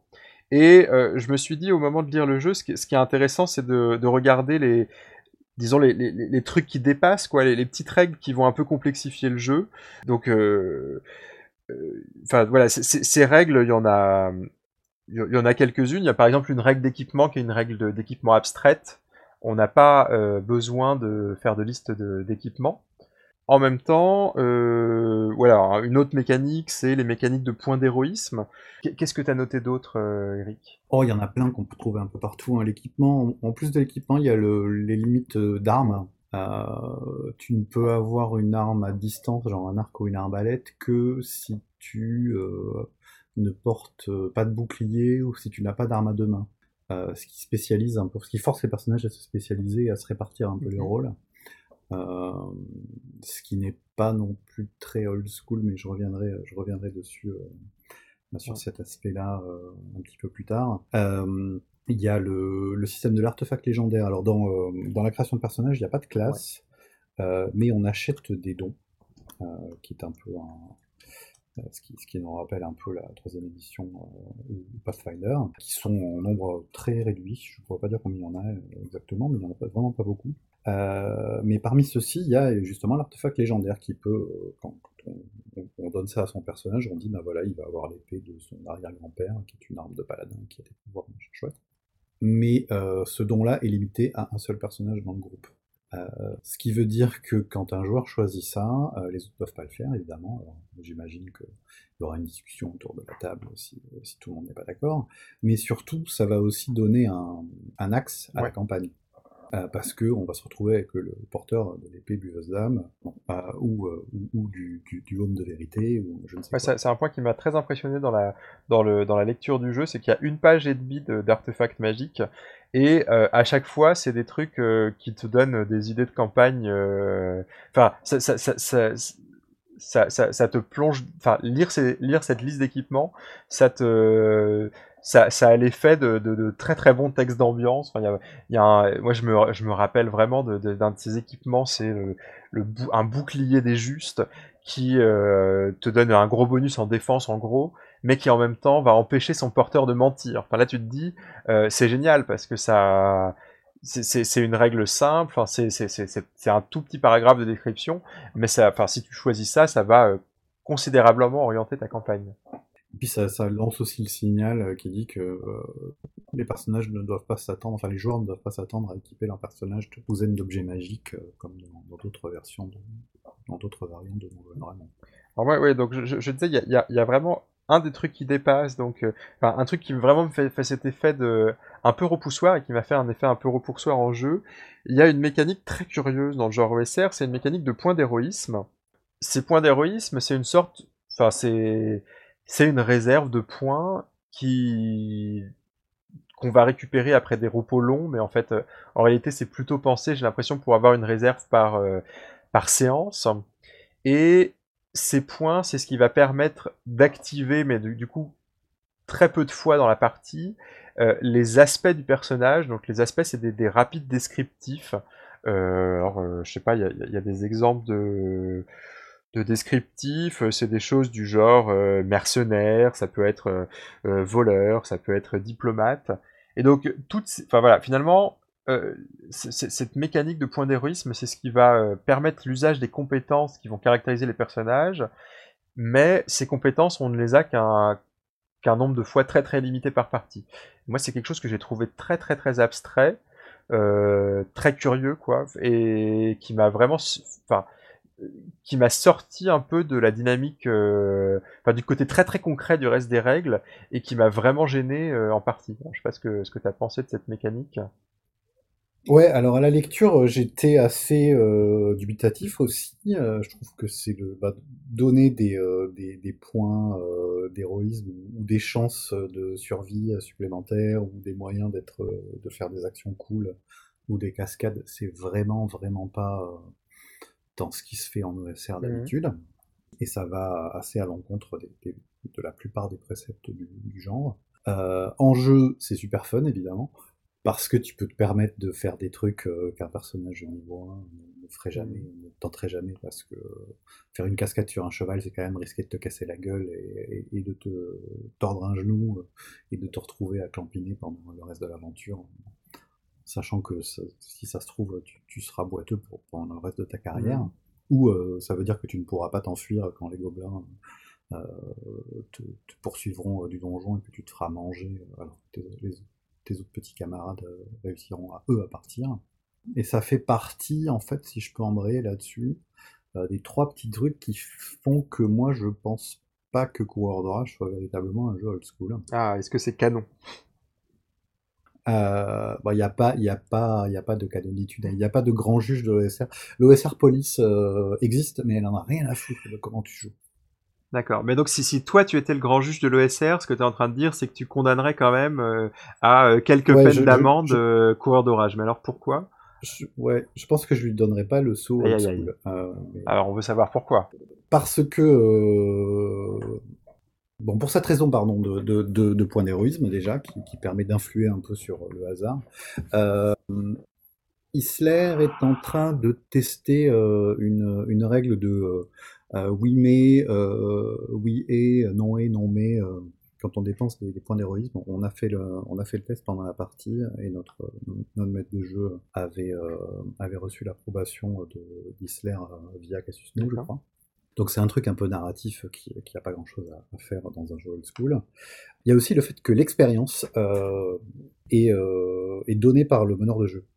Euh, en gros, si je me souviens bien, le jeu Coureur d'orage dit les personnages passent de niveau quand vous le pensez nécessaire et quand c'est important pour l'histoire. Euh, ce qui est, euh, mais alors à, 10 lieues de, de, la façon dont euh, les anciennes versions de, D&D te faisaient progresser, tu gagnais des points d'expérience avec l'or que tu sortais des donjons, et très très très très peu avec les monstres que tu tuais. Ce qui pousse les, les, personnages, surtout de bas niveau, dans, dans, les, dans, les, jeux old school et dans les, dans les vieilles versions de D&D que j'aime beaucoup, à être prudent, euh, et surtout très malin. Mmh. Euh, si on peut réussir à discuter avec les gobelins euh, pour les, les, convaincre d'aller attaquer les, le dragon qui est un peu plus bas. Peut-être que on n'arrivera pas à faire quoi que ce soit au dragon, mais au moins les gobelins seront partis et on pourra leur piquer leur trésor. D'accord. et c'est le fait de savoir exactement comment tu vas gagner ton expérience. c'est aussi quelque chose qui force les joueurs à faire des choix et qui, qui va qui va euh, orienter leur, euh, leur décision et le, et le, gameplay finalement. Euh, or là, c'est du fait accompli.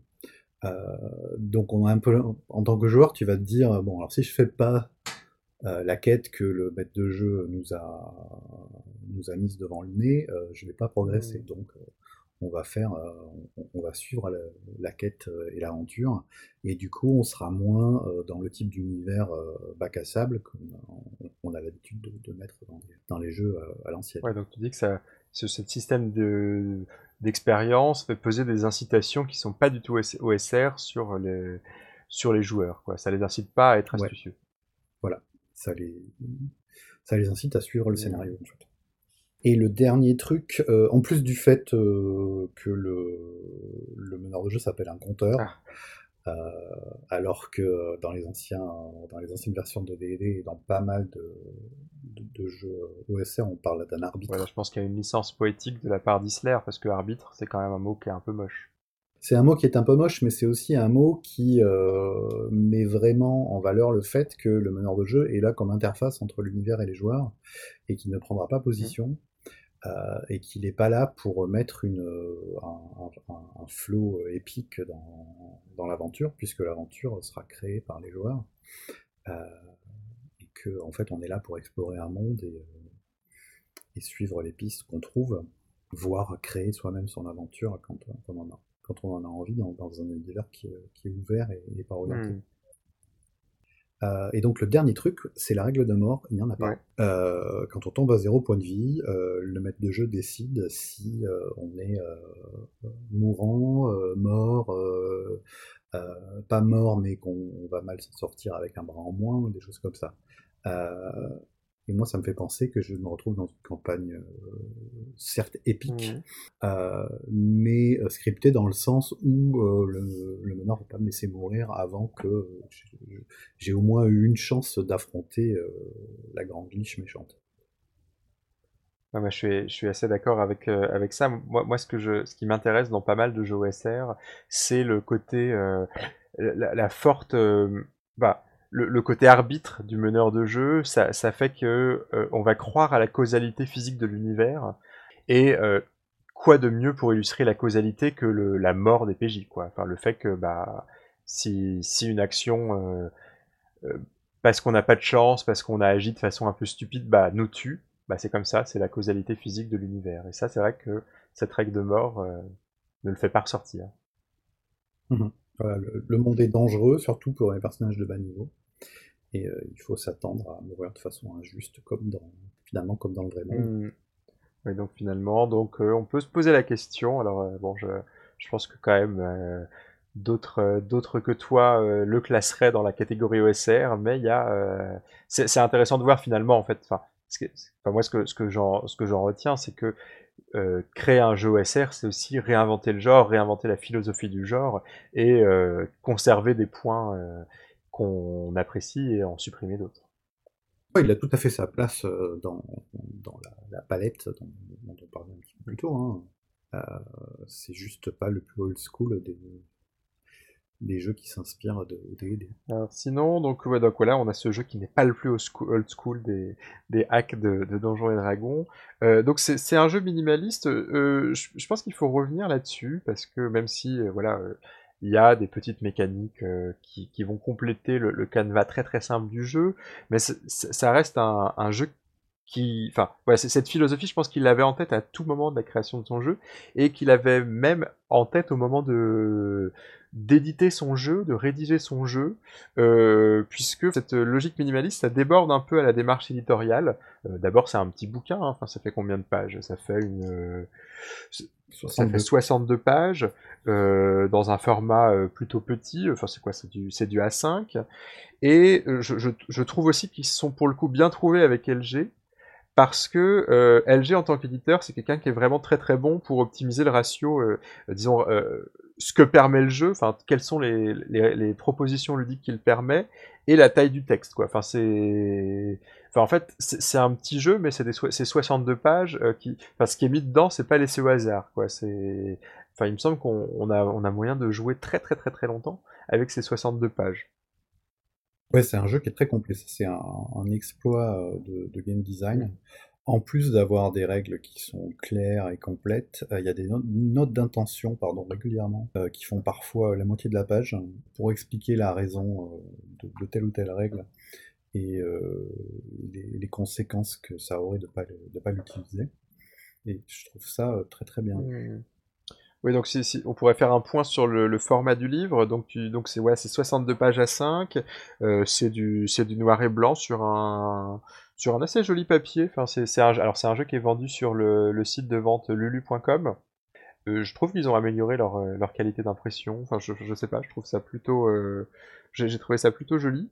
Ouais, ces dernières années, ils ont fait de gros progrès. C'est leur papier ivoire qui est juste un poil plus cher, mais euh, qui permet de faire des trucs assez jolis. Par contre, euh, il faut pas le lire dans votre bain ou euh, n'importe où dans un pays comme chez moi, parce que la couverture n'apprécie pas l'humidité. Mais elle finit par revenir à la normale. Faut pas, faut, faut pas s'affoler, faut le poser à plat et mm. attendre. En plus, avec bon, alors c'est, ça devient hyper banal de dire ça, mais avec des très très très jolis dessins de LG. Enfin, je sais pas combien de fois on a dit ça dans des, dans des chroniques de radio Mais euh, voilà, je trouve qu'il y, y, a vraiment un très très beau style euh, qui va avec euh, ce jeu. Y a un plus par rapport aux illustrations. je pense pas avoir déjà vu LG utiliser des aplats de gris pour donner de la profondeur à ses dessins. ça rend très très bien. Il s'en sert même parfois pour faire un peu des, pour ajouter des, des, détails et, et, ça fonctionne, ça fonctionne vraiment du tout. Euh, donc toujours sur le minimalisme, euh, je crois que l'endroit où se, enfin, un, autre endroit où s'exprime la philosophie minimaliste du jeu, c'est dans le scénario final. Euh, et donc ce scénario, ça s'appelle le Val des Corbeaux. Alors il fait, il fait très très peu de pages et il est pensé pour potentiellement faire permettre une campagne très très longue. c'est quoi? C'est ça fait quand même, ça commence à la page 43 et ça se termine à ça se termine 11 pages plus tard. donc Enfin, comme, enfin, moi, je, l'ai trouvé assez intéressant à lire, même si pour le coup, je ne l'ai pas testé. moi non plus. Euh, c'est un, un, vrai petit bac à sable euh, vachement bien organisé, je trouve. Il y a, euh, les sujets sont organisés page par page. chaque faction, alors évidemment, c'est une, zone géographique avec ses problèmes et puis avec des, des gens qui s'entendent pas forcément sur quoi que ce soit. Euh, et chaque faction a sa page, et euh, chaque page a des points clés, qui sont parfois des accroches de scénario, qui sont parfois des, des petits détails, mais importants, qui vont permettre de créer l'histoire. Euh, à chaque fois, c'est un truc utile au meneur de jeu, que ce soit à la table ou pendant sa préparation. Euh, c'est très très bien foutu. Il y a une carte, alors ça c'est peut-être mon seul bémol pour le scénario. Il y a une carte en, en 7 hexagones, alors il a mis des hexagones, alors c'est que c'est vraiment pas nécessaire pour, euh, l'hexagone, c'est comme ça qu'on fait les cartes à l'ancienne, euh, mmh. qu'on les faisait euh, dans les anciennes versions de Donjons et Dragons, et énormément encore dans l'OSR, et, même d'ailleurs dans les nouvelles versions de Donjons et Dragons, puisque la, dernière campagne qui se passe dans les jungles de Chult est, une énorme carte à hexagone, et ça manque un tout petit peu de détails du mmh. coup. Il y a des hexagones où il y a 3-4 trucs et on ne sait pas où se trouvent les uns par rapport aux autres. Euh, je pense qu'une carte euh, sur, le même, euh, sur la même place, la même demi-page utilisée par ça, une carte avec des routes et des dessins, ça aurait été mieux. Et chaque hexagone a sa petite description qui est parfois succincte mais suffisante, et parfois un peu plus longue avec une chouette table de rencontre, avec une courbe en cloche. ce que j'aime bien, ce qui veut dire qu'il y a des rencontres qui sont communes et d'autres qui sont beaucoup beaucoup plus rares. Ah, les deux tables de rencontre sont comme ça et puis, euh, et puis la ville et, euh, et, le donjon dans la ville. C'est une sorte de, ouais, de, de, bac à sable, une situation explosive avec. Euh, on, peut imaginer très bien comment ça va mal se passer, mm. mais on ne sait pas du tout ce que les joueurs vont faire, avec qui ils vont s'allier. Alors il y a des gentils et des méchants, mais on n'a pas dit que les, personnages allaient forcément s'allier uniquement avec les gentils. Et puis c'est quand même un petit peu en niveau de gris. donc on peut, enfin, je sais que si je lançais ça avec une table de joueurs, trois séances après, euh, j'ai aucune idée de ce qui se passe. C'est le sentiment que j'ai aussi à, la lecture de ce, de ce petit scénario, enfin de ce petit mais très très riche euh, scénario. Euh, ce qui est une bonne chose du coup. Oui, tout à fait. alors, est-ce que tu as des remarques avant qu'on essaye de conclure sur, sur Coureur d'orage? Non, il y a un ou deux trucs qui m'ont pas paru super utile. Enfin, il y a un truc que moi, si j'avais été éditeur, j'aurais euh, j'aurais poussé, c'est euh, mettre moins de personnages prétirés. Euh, il y en a un, il y en a quoi, trois. Il y a une page par, par niveau de personnage, donc il y a six niveaux, donc ça fait ça fait beaucoup de, de, personnages et ils sont pas suffisamment décrits pour qu'on puisse s'en servir comme PNJ. Donc du coup, on se retrouve avec des prétirés de niveau 6. Mm. alors qu'il est qu'on ait eu des pré-tirés de, bas niveau et des pré-tirés de niveau moyen pour pouvoir avoir des magiciens, j'aurais pu le comprendre, mais qu'on ait des pré-tirés de niveau 1, 2, 3, 4, 5 et 6. Euh, alors, bon, ils sont tous illustrés, euh, ce qui permet de, réutiliser les illustrations peut-être. Euh, mais pour le reste, je pense que c'est une, place qui aurait pu être utilisée plutôt pour le vestiaire, par exemple. qui est complet, qui a 24 monstres et, et des règles pour, pour en créer d'autres. Euh, mais qui aurait pu avoir ben, plus de créatures et puis des illustrations aussi, hmm. Oui, il y, a aussi la, question, est-ce que, euh, on discutait avant, euh, où est la licence OGL, qui est quand même très très fréquente dans les, dans les jeux OSR Ouais, ça, ça, je, je me demande de, je me demande, puisque euh, l'OGL, c'est, la licence qui permet de faire des clones de Donjons Dragons, et en général, euh, tous les jeux euh, qui sont dérivés de Donjons Dragons sont accompagnés de l'OSR. alors, je n'imagine pas qu'il va y avoir une lettre qui va arriver chez Grumpf en disant Season Desist et arrêter d'utiliser notre propriété euh, sans, licence, mais euh, une page de plus, ça serait rentré. Mm. Et ça aurait en plus permis euh, à des gens de réutiliser au moins les règles de, de d'orage. Ce qui est jamais un mal dans notre communauté de hackers. Tu veux conclure On conclut tous les deux? Ouais, je te laisse, je te laisse le guide. bah, enfin, je sais pas si ça se transparaît vraiment à cette chronique où on a essayé d'entrer dans le côté un peu technique du jeu parce que on a le sentiment que c'est un jeu qui c'est un jeu de technicien quoi. C'est un jeu euh, qui était une sorte de travail d'ingénierie euh, autour de autour de cette première édition de, de Donjons et Dragons une sorte de travail d'ingénieur ludique euh, qui qui moi m'a pas mal m'a bien convaincu dans ses dans son fonctionnement. Enfin ça m'a à la fois convaincu dans sa logique, euh, bah, dans, son système de jeu. Euh, je trouve que c'est une des, une des versions les plus élégantes de Donjons Dragon que j'ai pu trouver. mon seul grief au niveau du game design, c'est la mécanique de points de, points d'héroïsme que, j'aime pas du tout. Mais, voilà, moi j'étais très très convaincu par, euh, par Coureur d'orage à la lecture, et j'ai surtout été aussi convaincu par le livre. J'ai trouvé que c'était, pour le coup, ces 62 pages qui sont très très très bien remplies et euh, qui, enfin voilà, c'est, je sais pas si je le si conseillerais à des débutants en jeu de rôle. Je le conseillerais, je le qui voudraient se lancer dans le genre OSR, qui voudraient débuter, parce que c'est une bonne porte d'entrée. Mais euh, c'est surtout euh, si vous voulez avoir beaucoup beaucoup de possibilités de jeu en 62 pages, bah, je ne peux que vous conseiller ce jeu.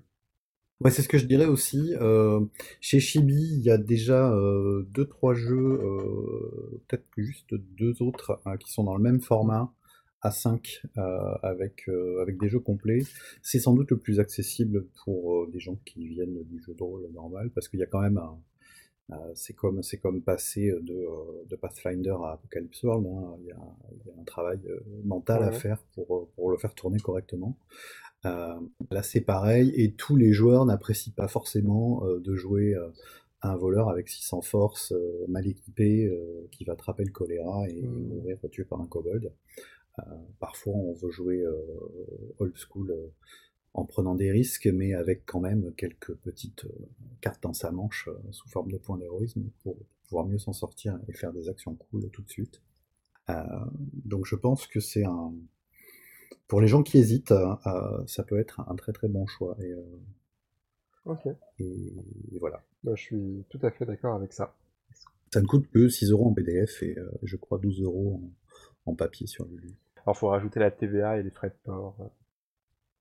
Oui, mais sur lulu.com, il y a très souvent des, des, coupons de remise, voire des frais de port. C'est très juste. Ok, ben voilà pour notre chronique de, de coureur d'orage, en espérant vous avoir donné envie de vous y intéresser. Et donc, euh, pour terminer l'émission, euh, bah, deux choses. J'aimerais vous demander, euh, Et quand vous ne chroniquez pas pour Radio Rollist, euh, qu'est-ce que vous qu'est-ce que vous lisez Est-ce que vous avez des lectures rollistes ou GNistes en ce moment? Et non, j'aurais une autre question, mais je la, poserai après la question sur le lecture. Donc, est-ce que est-ce que vous avez un jeu que vous êtes en train de dévorer la nuit avant de vous endormir? Tu veux commencer, Eric? Non, non, je t'en prie, ça fait un moment que Ok. ben, moi, euh, j'ai pas, j'ai, beaucoup lu euh, le mois dernier parce que j'ai participé au NaNoWriMo. Donc, je sais pas si vous connaissez, mais c'est un challenge d'écriture qui se déroule pendant le mois de novembre. C'est euh, National Novel Writing Month. Et en fait, on réunit une soixantaine de personnes pour. Moi, j'ai pardon, j'ai réuni une soixantaine de personnes pour qu'on se partage et qu'on se motive à écrire les uns les autres. C'était très très cool. Et, euh, en fait, euh, du coup, j'ai lu des bribes de, projets en cours, de gens qui postaient des morceaux de, personnages euh, des GN qu'ils étaient en train d'écrire. Et j'ai trouvé ça hyper stimulant. Et, en fait, j'ai besoin de plus d'espace comme ça dans ma vie pour être dans cette espèce d'émulation, d'ébullition de choses en train de se faire. J'aime, j'aime le processus de création et observer le processus de création. Et t'es arrivé au bout des, du NaNoWriMo, des 5 euh, J'ai écrit euh, la moitié, 25 000 à peu près. Euh. C'est déjà pas mal. Ouais, c'est déjà mieux que moi la plupart des fois où je l'ai fait. Pourquoi t'as fait combien? J'ai dû le faire trois ans d'affilée. la première année, mais j'avais pas énormément de, de, boulot à côté. Je l'ai fini et j'ai même terminé le bouquin, je l'ai autopublié. Trop cool. Et, et les fois d'après, euh, je m'étais dit, je vais m'en servir pour faire avancer un projet euh, euh, en parallèle, et même si c'est un projet plus long, plus court, et finalement, j'ai pas tenu. Ok, ben voilà, bah, du coup, c'était vraiment super de, s'entraider, de se regarder écrire. Et en plus, du coup, quand tu as des, des, gens qui écrivent des GN, ben, moi, ça me donne envie de lire ce qu'ils font, quoi, et, de jouer le jeu, et, du coup, voilà, c'est trop bien. Cool. Euh, moi, de mon côté, ben, euh, j'ai pas lu de jeu, je crois. Euh, j'ai lu des scénarios. Je suis en train de lire un truc que j'ai j'ai acheté à Dragon Meat, qui s'appelle Fever Swamp, que, dont je reparlerai peut-être, qui est un, très court, une très courte aventure dans un, marécage aux fièvres, qui est un endroit où personne n'a envie d'aller, mais il y a, on, on raconte qu'il y aura un, dieu mort dessous et du coup des, des richesses ou des connaissances à trouver. Euh, mais surtout, euh, j'avais envie de parler de. J'ai lu le premier module de Donjons et Dragons sorti indépendamment en 1976, dont j'avais découvert l'existence il y a longtemps quand je faisais des recherches sur le scénario en jeu de rôle. Euh, c'était tellement, c'était tellement, comment dire, au, départ et à l'aube de notre loisir que ça ne s'appelait pas un scénario, ça s'appelait un Dungeon Master's Kit. et c'est juste super bien en fait, j'ai été très surpris. Euh, c'est bon, évidemment, c'est un donjon, euh, mais euh, il y a un petit background et il y a avec chaque étage du donjon un tableau avec le, numéro de la salle, le nombre de monstres à l'intérieur, leur point de vie et la description de, la salle. Et évidemment, c'est plein de trous, il y a des trucs qui n'ont aucun rapport. Il y a une salle avec euh, trois oursibous euh, dans un, derrière un passage secret, euh, derrière une salle dans laquelle vit un géant. Des trucs qui, qui, à mon avis, ont été tirés au hasard par les auteurs à l'époque, mais qui donnent envie de trouver les raisons de, ces, de, de ces incohérences.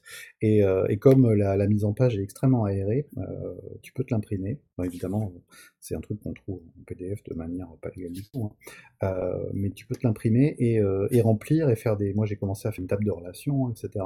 Euh, et on, la réflexion que je me suis faite en tant qu'auteur de, jeux old school, c'est que on a un peu perdu cette simplicité qui était finalement génératrice de de créativité à l'époque.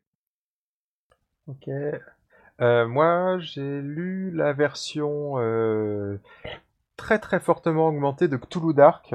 Euh, Cthulhu Dark, c'est ce système à la base minimaliste pour jouer dans l'esprit de Lovecraft qui avait été créé par Graham Walmsley. Graham Walmsley, c'est un auteur anglais qui a beaucoup beaucoup travaillé sur des adaptations de Lovecraft en, en jeu de rôle. On lui doit une sorte de un ouvrage qui s'appelle Stealing Toulouse qui a une réflexion sur euh, comment adapter l'esprit de, Lovecraft en, jeu de rôle. Il a travaillé sur des scénarios Trail of Cthulhu, et donc il a travaillé sur ce système minimaliste qui s'appelle Cthulhu Dark. Et là, il le sort dans une version qu'il a kickstarté avec beaucoup beaucoup d'autres auteurs, euh, une version avec énormément de conseils de jeu sur euh, comment construire une enquête, comment, jouer l'horreur, qui sont, moi je, lis ça, je trouve ça vraiment passionnant sur euh, sur, la, sur les conseils de jeu. Quoi. Il y a vraiment, euh, enfin, Graham Walensay c'est aujourd'hui euh, le grand spécialiste de Lovecraft en, en jeu de rôle, en tout cas dans le monde anglo-saxon.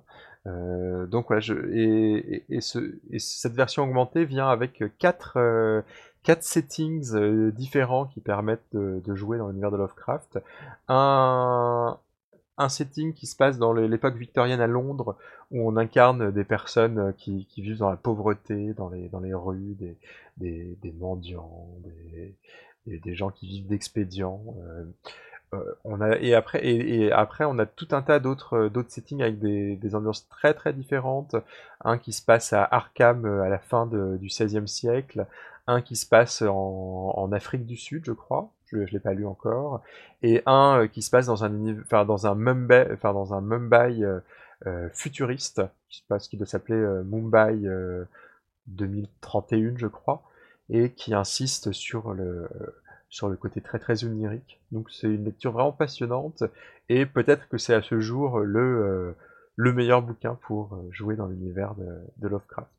Donc j'aurai probablement l'occasion d'en reparler parce que je, je trouve que c'est un ouvrage sur lequel il y a beaucoup à dire et que Graham Walmsley est vraiment un auteur très très très intéressant pour qui s'intéresse à, euh, à l'univers de Lovecraft. Et c'est un géaniste. Et c'est un géaniste, euh, qui a, et c'est aussi le créateur de story games euh, particulièrement expérimentaux, notamment un truc qui s'appelait A Taste for Murder, un jeu sans MJ dans l'univers de, enfin, dans un univers proche d'Agatha Christie. Enfin, c'est un auteur qui est vraiment, euh, euh, enfin, qui, a vraiment beaucoup de cordes à son arc et qui est, toujours passionnant. Euh. je, conseille de se procurer Cthulhu Dark. voilà pour, pour ma grosse lecture rôliste de, ces derniers jours. J'ai joué A Test for Murder, c'était trop bien, je crois. Il me semble si c'est bien ce que je pensais, si c'est bien ce que je pense. Bah, c'est un jeu, euh, moi j'y avais joué aussi il y a très longtemps, donc c'est un jeu où on incarne des membres de la, de la bonne société anglaise. Euh, on, est réunis euh, pendant un week-end, enfin dans, un grand manoir, et il y a l'un des personnages qui se fait tuer au milieu de la partie. Et c'est un jeu dont c'est un jeu d'enquête dont en fait on ne connaît pas, enfin dont personne ne connaît la solution du mystère, et la solution du mystère va va émerger de la narration collective. Je sais pas si ça te dit quelque chose. Oui, oui, c'est ça, c'est trop bien. Ouais, euh, j'y ai joué. C'était très, très, très cool.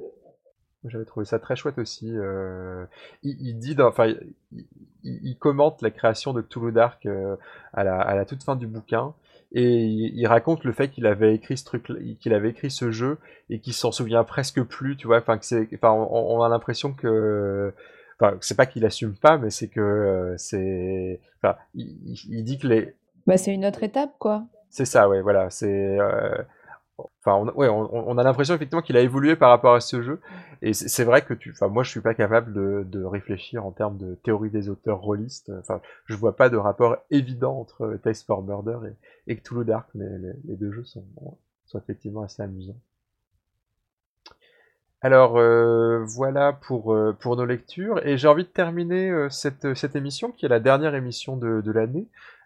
donc j'imagine que le, vous, les, vous auditeurs qui êtes en train de nous, de nous, écouter, vous êtes devant votre cheminée, il y a un sapin qui est en train de scintiller de mille feux. Et vous avez une tisane entre les mains et vous êtes en train de vous remémorer toute votre année ludique 2017 et dans cet esprit un petit peu euh, disons, je sais pas si c'est nostalgique, euh, de cet, esprit de cet esprit de Noël. Euh, j'ai envie de vous poser une dernière question. C'est la question de, en 2017, si vous deviez isoler un, moment de jeu qui vous avait marqué, de quoi est-ce que vous auriez envie de, me parler et surtout de, parler à, nos auditeurs? Alors, je sais pas qui veut commencer. C'est peut-être une question un peu abrupte. Moi, j'ai pas de réponse alors. Ah. Ok, moi j'adore choisir, hein, donc il n'y a pas de problème. je, je suis pas, je fais pas partie des gens qui ont du mal à, qui disent oh c'est trop difficile de choisir. Moi je choisis arbitrairement et du coup c'est facile. Euh, et du coup je vais en profiter pour teaser euh, potentiellement un prochain épisode euh, de Radio Rollist puisque j'ai choisi de vous parler de la cigarette d'après l'amour de Leila Teto Surel que j'ai joué il y a un peu moins, il y a peut-être deux mois. Ouais, il y a peut-être deux mois. Euh, en octobre quoi, 2017 avec euh, une amie. Et La cigarette d'après l'amour, c'est un jeu de rôle grandeur nature qui se joue nu. Euh, et ça se joue dans un. en fait, l'idée, c'est que on est, les, joueurs, donc là c'était deux joueuses, jouent deux personnages qui viennent de faire l'amour.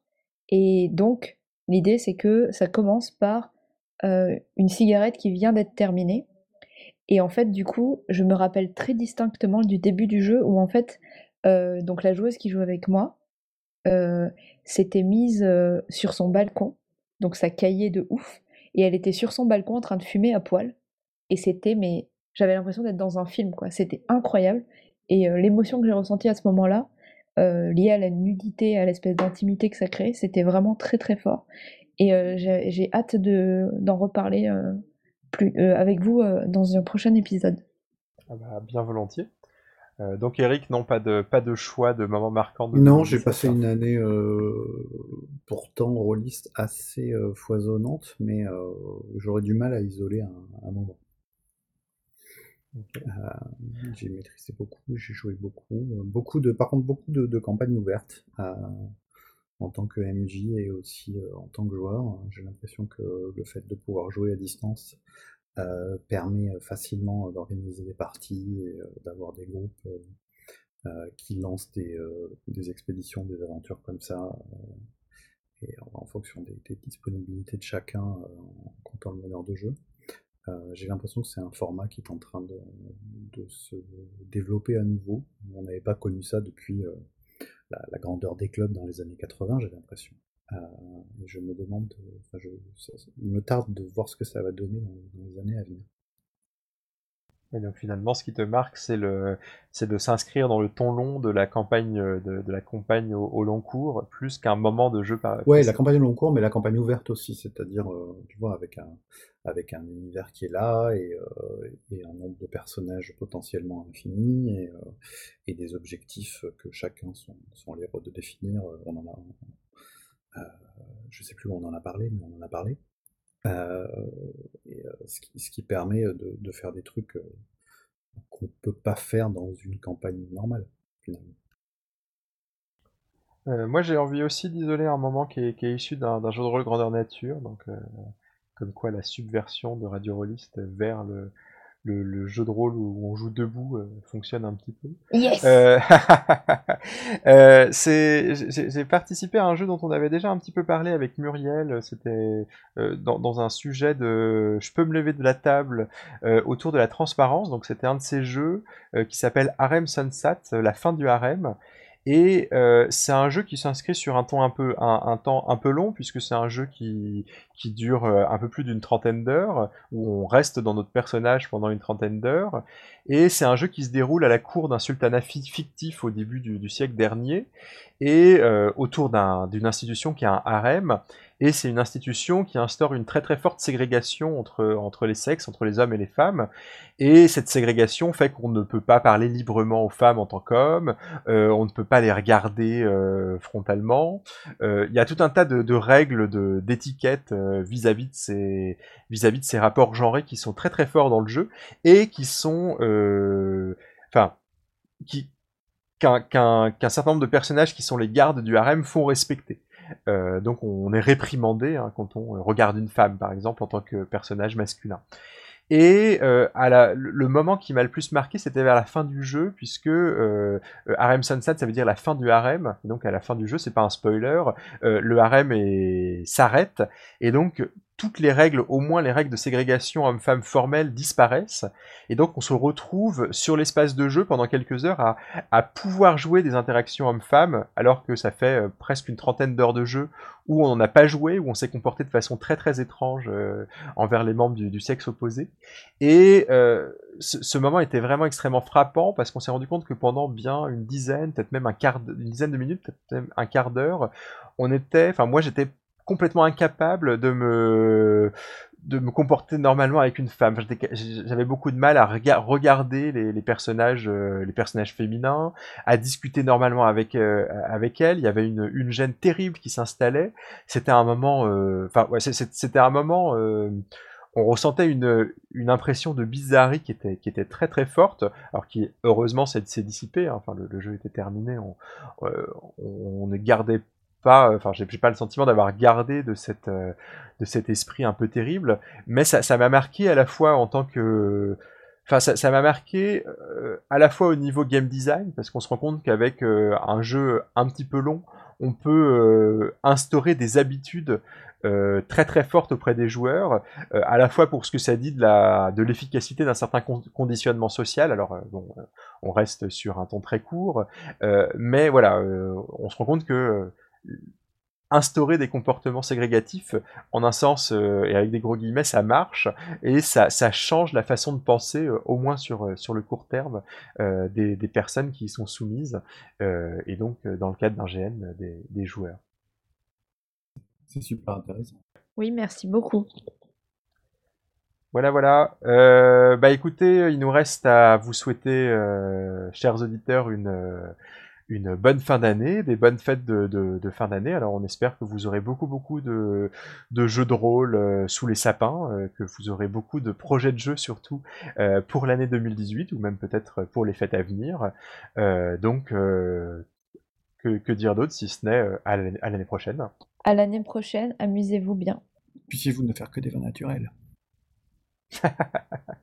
Salut